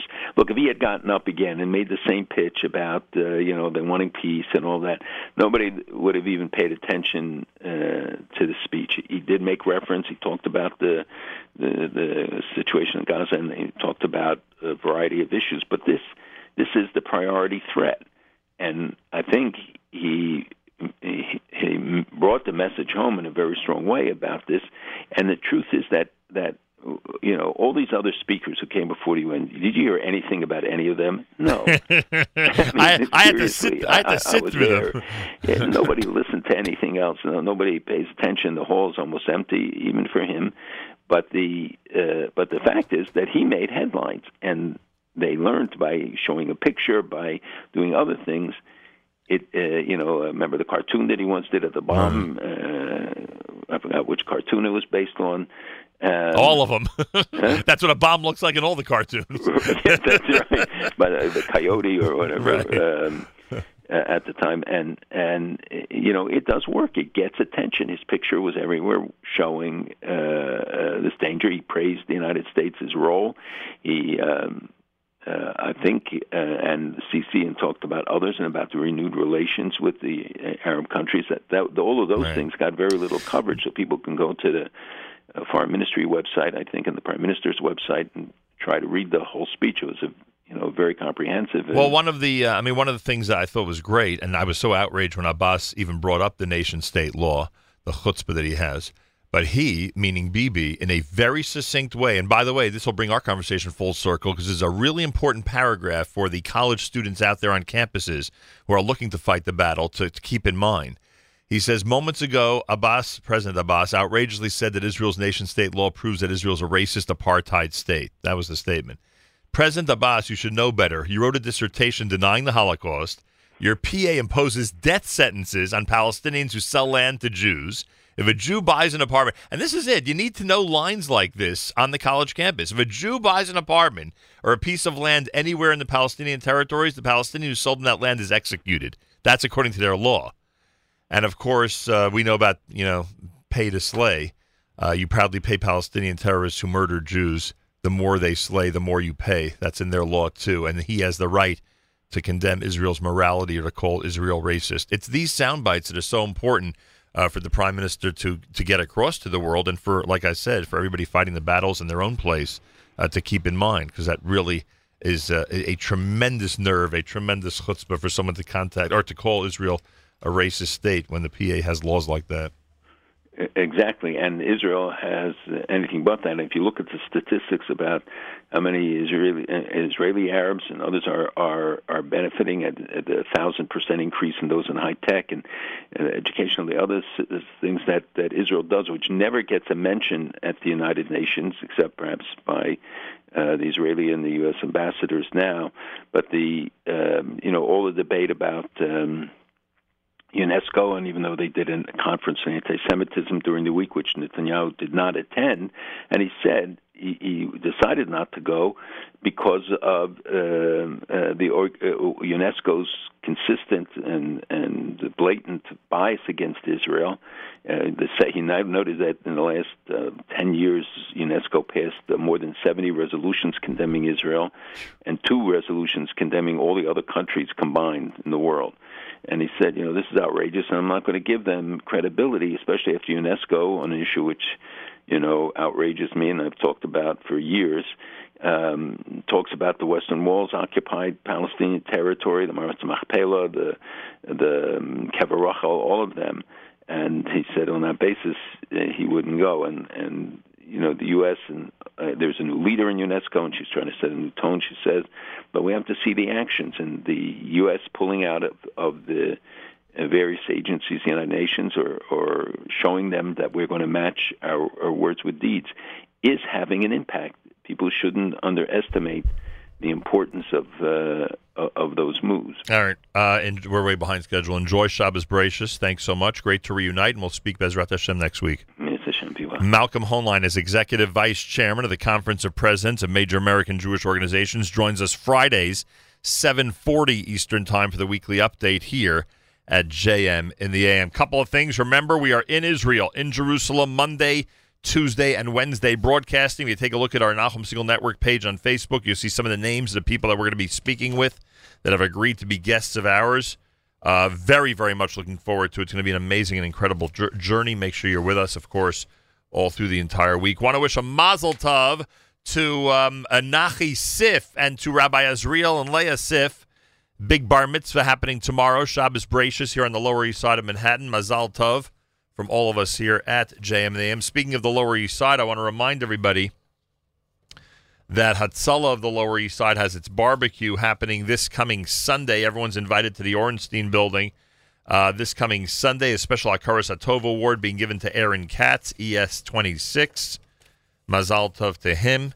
Um, you can uh, get your reservations in by uh, going to uh, leshatzala.org, leshatzala.org. And uh, again, Mazal Tov to Aaron Katz. Don't forget the FIDF dinner in New Jersey is this coming Sunday, 5 p.m. at the Teaneck Marriott. Um, FIDF.org slash NJ Gala, FIDF.org slash NJ Gala. Um, and I, I, I note with sadness the passing of um, Dan Fulop, husband of Alyssa and father of Alexis and Amber. Uh, Dan is the brother of our good friend, the mayor of Jersey City, Mr. Steven Fulop. And it was with um, great shock that we learned of his passing. Our condolences to his entire family, of course. Funerals taking place later today in New Jersey. And based on the schedule, it looks like I will not be back in time to visit the family, but I do want to extend my condolences and all of our condolences. And um, our hearts and thoughts are with the Fulop family at this time. Our condolences from all of us here at JM in the AM.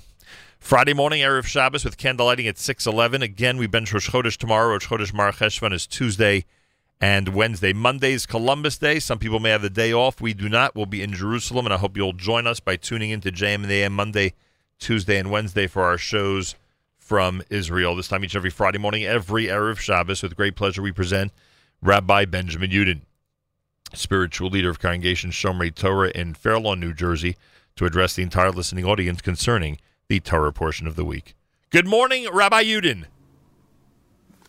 Good morning, Nachum.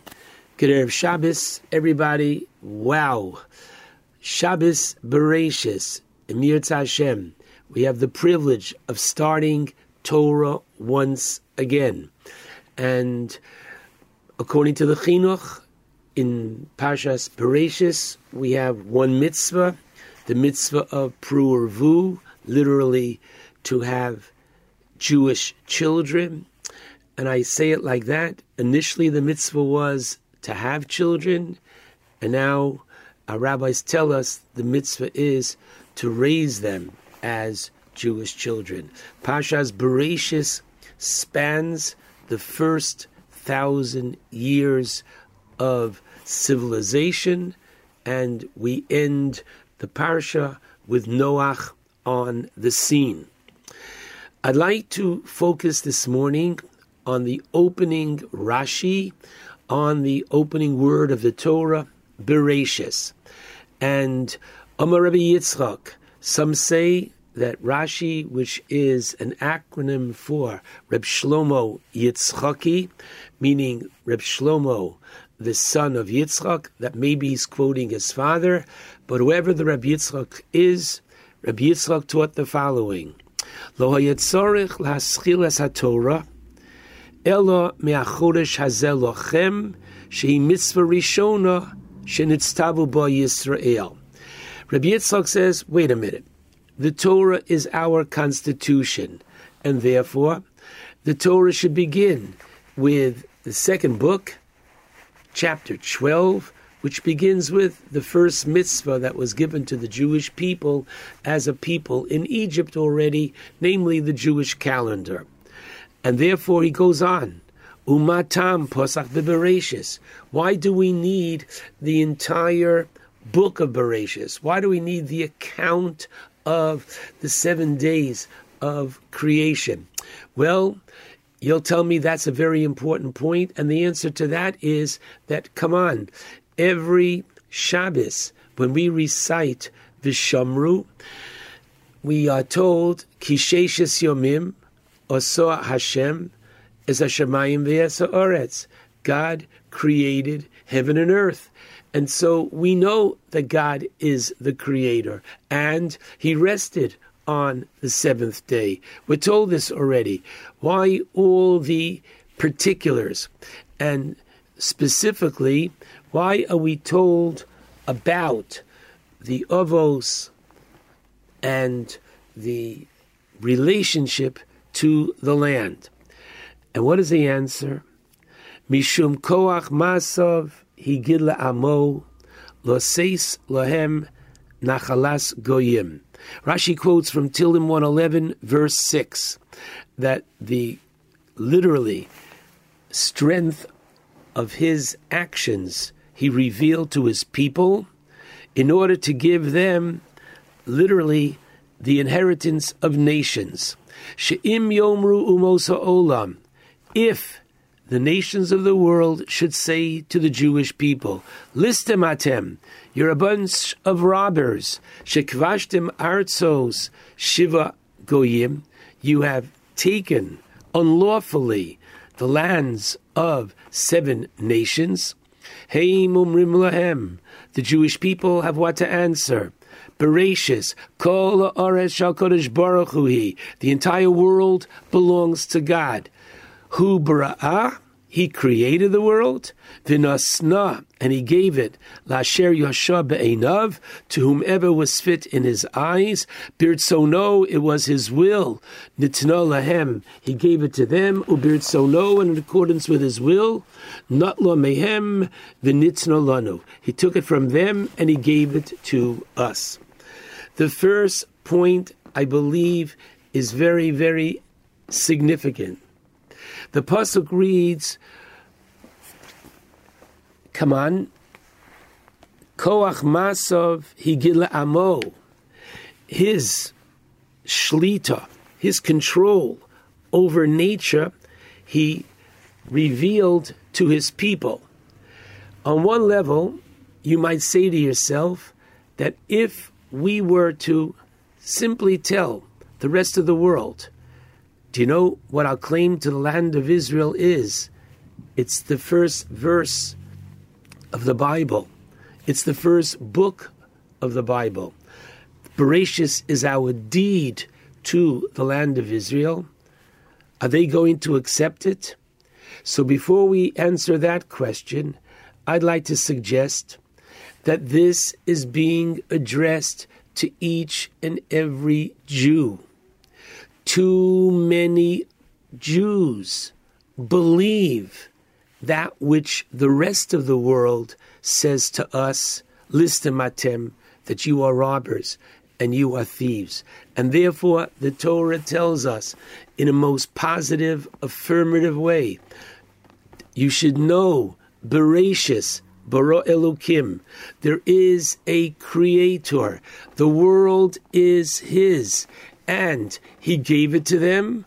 Unfortunately, as we read and read on Yom Kippur afternoon at the end of the parsha of Arayos, Vatoki, that the land literally vomited them out, expelled them because of their immoral behavior. And the Torah warns that we are to watch our ways, and if not, it will happen to us. And indeed it did. But very, very important, keep in mind, and this will bring us to the next point, that the land of Israel has a divine connection with the Jewish people, the best proof for almost 2,000 years when we were in exile, as the Torah says in the third book, chapter 26, verse 32. And this is worth bringing the Chumash to your table tonight. Once again, in chapter 26, verse 32, God promises. I will make the land desolate when you are not there. And your enemies, Hayoshvim ba, who will be living and trying to make a go of the land, what will it be for them? It will be desolate. Pinch yourself. This has happened, and therefore the land of Israel was waiting for the Jewish people for 2,000 years. So the first point is to whom is this Rashi speaking? It's speaking first and foremost to the Jewish people, that the Jewish people should know with a sense of pride this is our land, it's just and it's ethical, and as the Sefer some derech points out Reb Simcha Ziskin Brody, Zechrono Levracha, who was the mashgiach in Hebron Yeshiva. The book is called Sefer HaYashar, which means the book of the just. It begins with a just statement.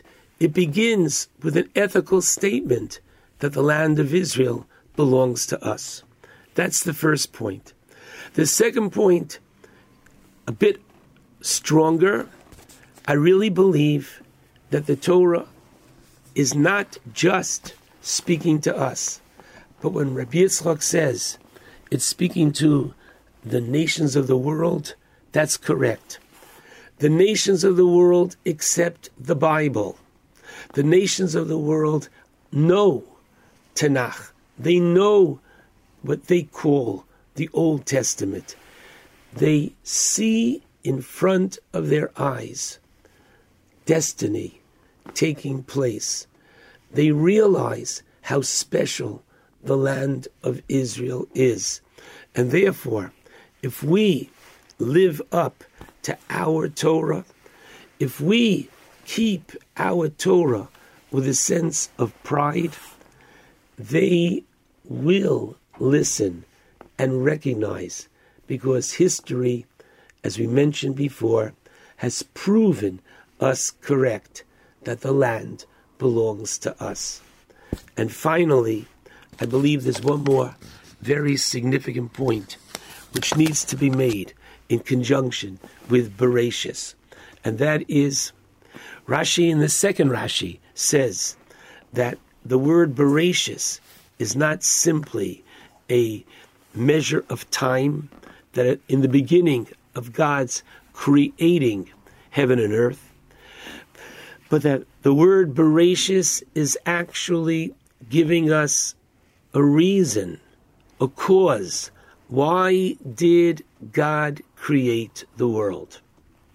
So you should know that the Kabbalists say, Teva Hatov Lehetiv, the nature of the good one, capital G, capital O, is to give. God created a beautiful world to give to man.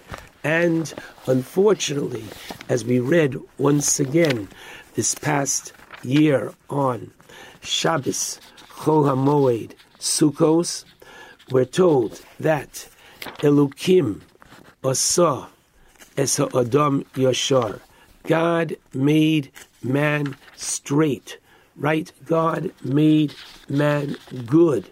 But unfortunately, Hema, Vikshu, Chishbonos Harbe. Unfortunately, Chishbonos Rabim. This is the last verse of chapter 7 in Koheles. All right? Hashem made man straight, and unfortunately, man goes off on many different improper ways. The idea, therefore, is there's a reason for this world. The reason is Bereshis Bishvil Torah. The Torah is called Rashis. Bishvil Yisrael, the Jewish people are called Rashis. Be Rashis for the Torah, for the Jewish people, did God create the world? There's a reason for this world. And idea is it's so much more than, quote, eat, drink, and be merry. No, there's a purpose, there's a mission in life. Comes the opening word and the teachings of Rabbi Yitzchak and says that where is the ideal place for the observance of Torah and mitzvos? Bereshis in the land of Israel. Of course, we who still find ourselves now outside the land of Israel. Of course, we need yeshivos. Of course, we need bate knesios. Of course, we need mikvaos. Of course, we need and we need and we need. But we have to realize from the opening word of the Torah where is home for the Jew. And that is a very important lesson because, interestingly, points out Reb Shimshon Pincus, Sechrona Levracha, if you look throughout the book of Bereshis, there's only a hint of Avram Avinu keeping Torah. but the Torah says in Parshas Chayesara, the Torah in extolling uh, Avram Avinu, Vayishmor, Mishmarti, Misvosai, Chukosai. Forgive me, it's in Parshas Toldos. But that's it. But what you do find is Hashem promising the land to Avram, Hashem promising the land to Yitzchak, Hashem promising the land to Yaakov. Why? Because ultimately, just as we say to a chassan and kala, you should be zochet to build a bias ne'eman b'Yisrael, a true home in Israel, a home that's faithful, a home that has Shabbos, Kashrus, Yom Tov, Taras, Hamishpacha. So too, the ideal place for the Jew, the Torah tells us, is Bereshis. The land, the world belongs to Hashem, and this land was chosen by Him for Rashis, for the Torah and the Jewish people We should be privileged not only to, quote, visit, but to set our aspirations in the right direction as found in the opening word of the Torah. Shabbat Shalom to all.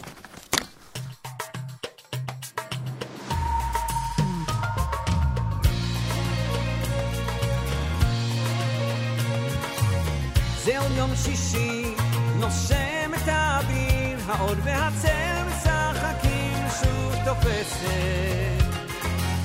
השולחן ערוך, תמונות ילדות על הקיר, שערות לבנות חוזרות מבית כנסת. והריח הזה ששורף לי את הלב,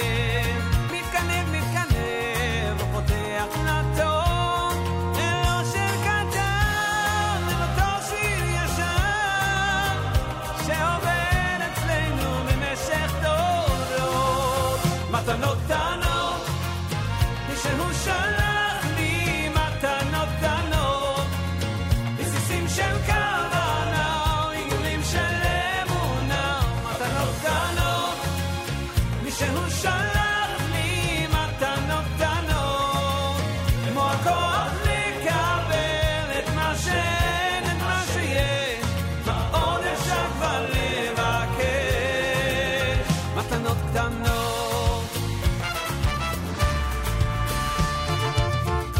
הזמן להתעורר, לעזוב הכל, להתגבר, לשוב הביתה, לא לחפש מקום אחר.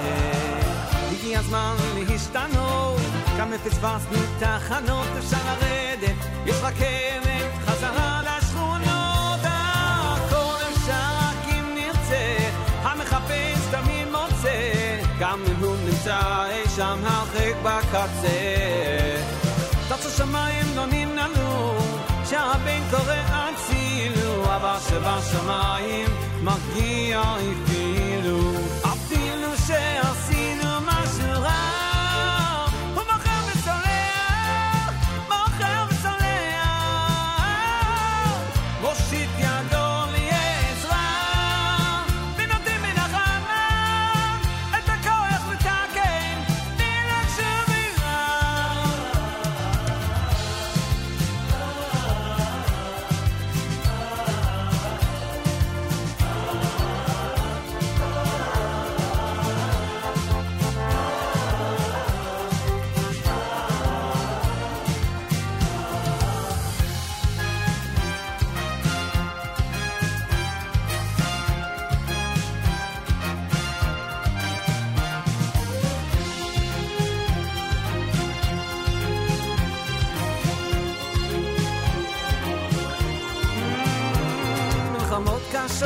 רדיפות כואבות, בכל זמן בכל מקום.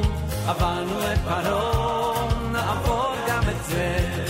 עלילות שקרים, צוררים קשים שרוצים רק להרוס. עברנו את פרעה, נעבור גם את זה. אז נצא כולנו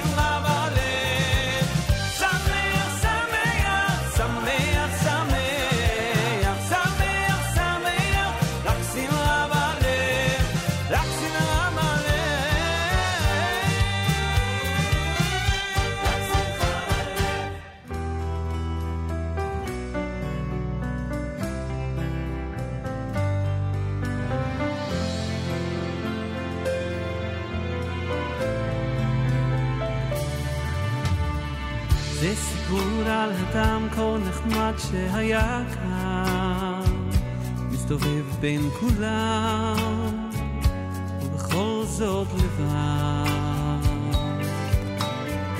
כל חייו לא ביקש שום דבר,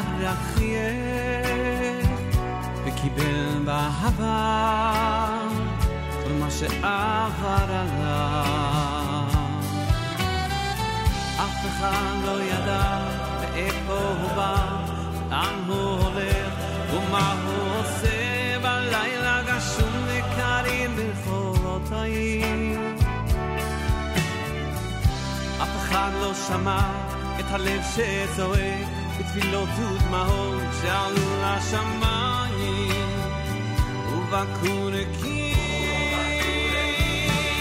כל העולם מתקיים ונושם ויומם, אך בזכות אנשים כה תמימים, נשמות ציונות שרצות רק לתת, לתקן ולבנות, להאיר את החיים. Some of the material from Simcha Leiner's Project Relax Israeli edition. Speaking of Israel, we head to Israel this coming Saturday night, Monday, Tuesday, and Wednesday, our broadcasts from the Holy Land. Make sure to be tuned in. Make sure to join us. Those of you who've seen the Nachum Segal Network Facebook page, you've already seen that we have some impressive, very impressive guests scheduled for next week in Jerusalem. And um, we hope to continue to add to that list and present really high quality, amazing shows with great information and wonderful people and personalities. Uh, Monday, Tuesday, and Wednesday. Tune in early Monday for the story behind this trip. Um, yeah, I think it's pretty fascinating, frankly. So early Monday morning, we'll have that for you, and of course, uh, all through the day, a lot of different things. We, uh, I, I'm hoping, I'm hoping Sunday night upon arrival to do some Facebook Live videos. Pay careful attention to the Segal Network Facebook update page. Uh, hoping to um, have Naomi Nachman in Israel recording at least one um, a table for two. Uh, hope to do the live lunch that you'll hear uh, normally on Thursdays from Israel um, in pre-record fashion. Uh, Miriam Al Wallach planning on doing a uh, That's Life special. Uh, her broadcast for this coming Thursday from Israel. Um, trying to think what else. Oh, Yoni Pollock might actually have after further review from Israel, which would be pretty cool. Um, as the world of sports gets more and more interesting. So, uh, everybody out there, make sure to be tuned in. It should be a lot of fun. It should be very informative and it should really be amazing whenever we're able to bridge the gap between Israel and the uh, diaspora. Um, it always ends up being uh, really good quality shows. Candlelighting at 6.11 on this Erev Shabbos Parshas Bereshis. We'll bench Rosh Chodesh tomorrow. Rosh Chodesh MarCheshvan will be Tuesday. And Wednesday, we'll continue with brand new Ohad at JM in the AM.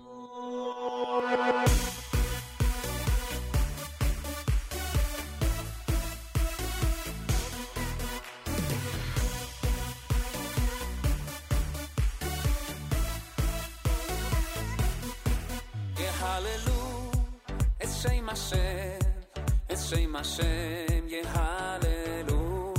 שירו לו, שיר חודש, זמרו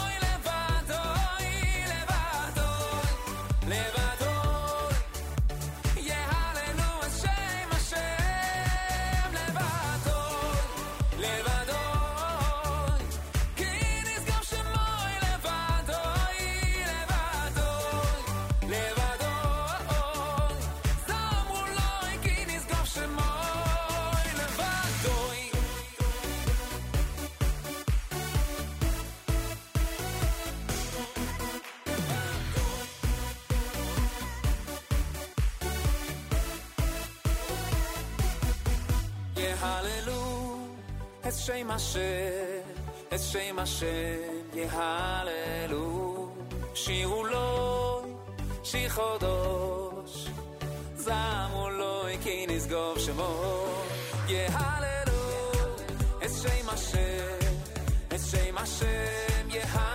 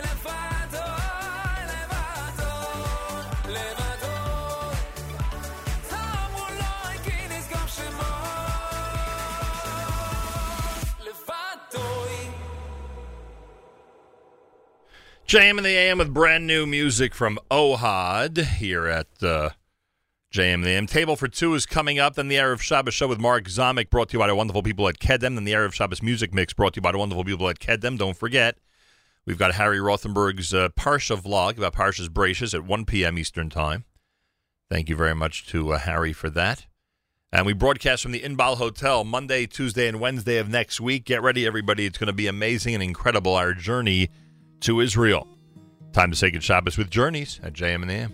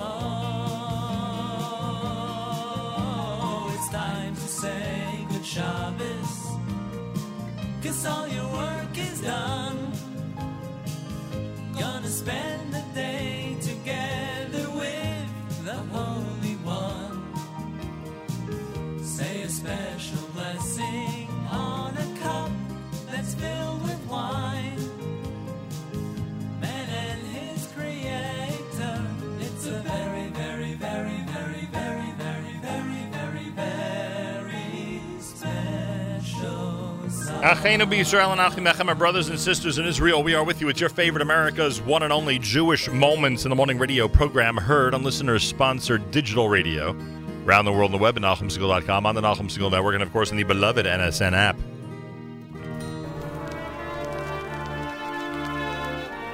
And those brothers and sisters in Israel will be with you next week, Monday, Tuesday, Wednesday, broadcasting from Israel. Make sure to be tuned in. Great weekend programming coming up. We'll start with Naomi Nachman coming up next with Table for Two. Mark Zamek and the Erev Shabbos show, sponsored by Kedem. That's coming up between 10 and 1. Thank you to Harry Rothenberg, his Shabbos Bereshis vlog at 1 p.m. Eastern Time. After that, our Erev Shabbos music mix brought to you by the wonderful people at Kedem. Tomorrow night, Saturday night, Siegel with Avrami. Sunday, Matis and JM Sunday beginning at 7 a.m. Eastern Time. And of course, Monday morning, 6 a.m. Make sure to be tuned in. We'll be live from the Inbal Hotel in Jerusalem, Israel. Have a fabulous Shabbos, wonderful weekend. Till next week, Nachum Segal reminding you remember the past, live the present, and trust the future.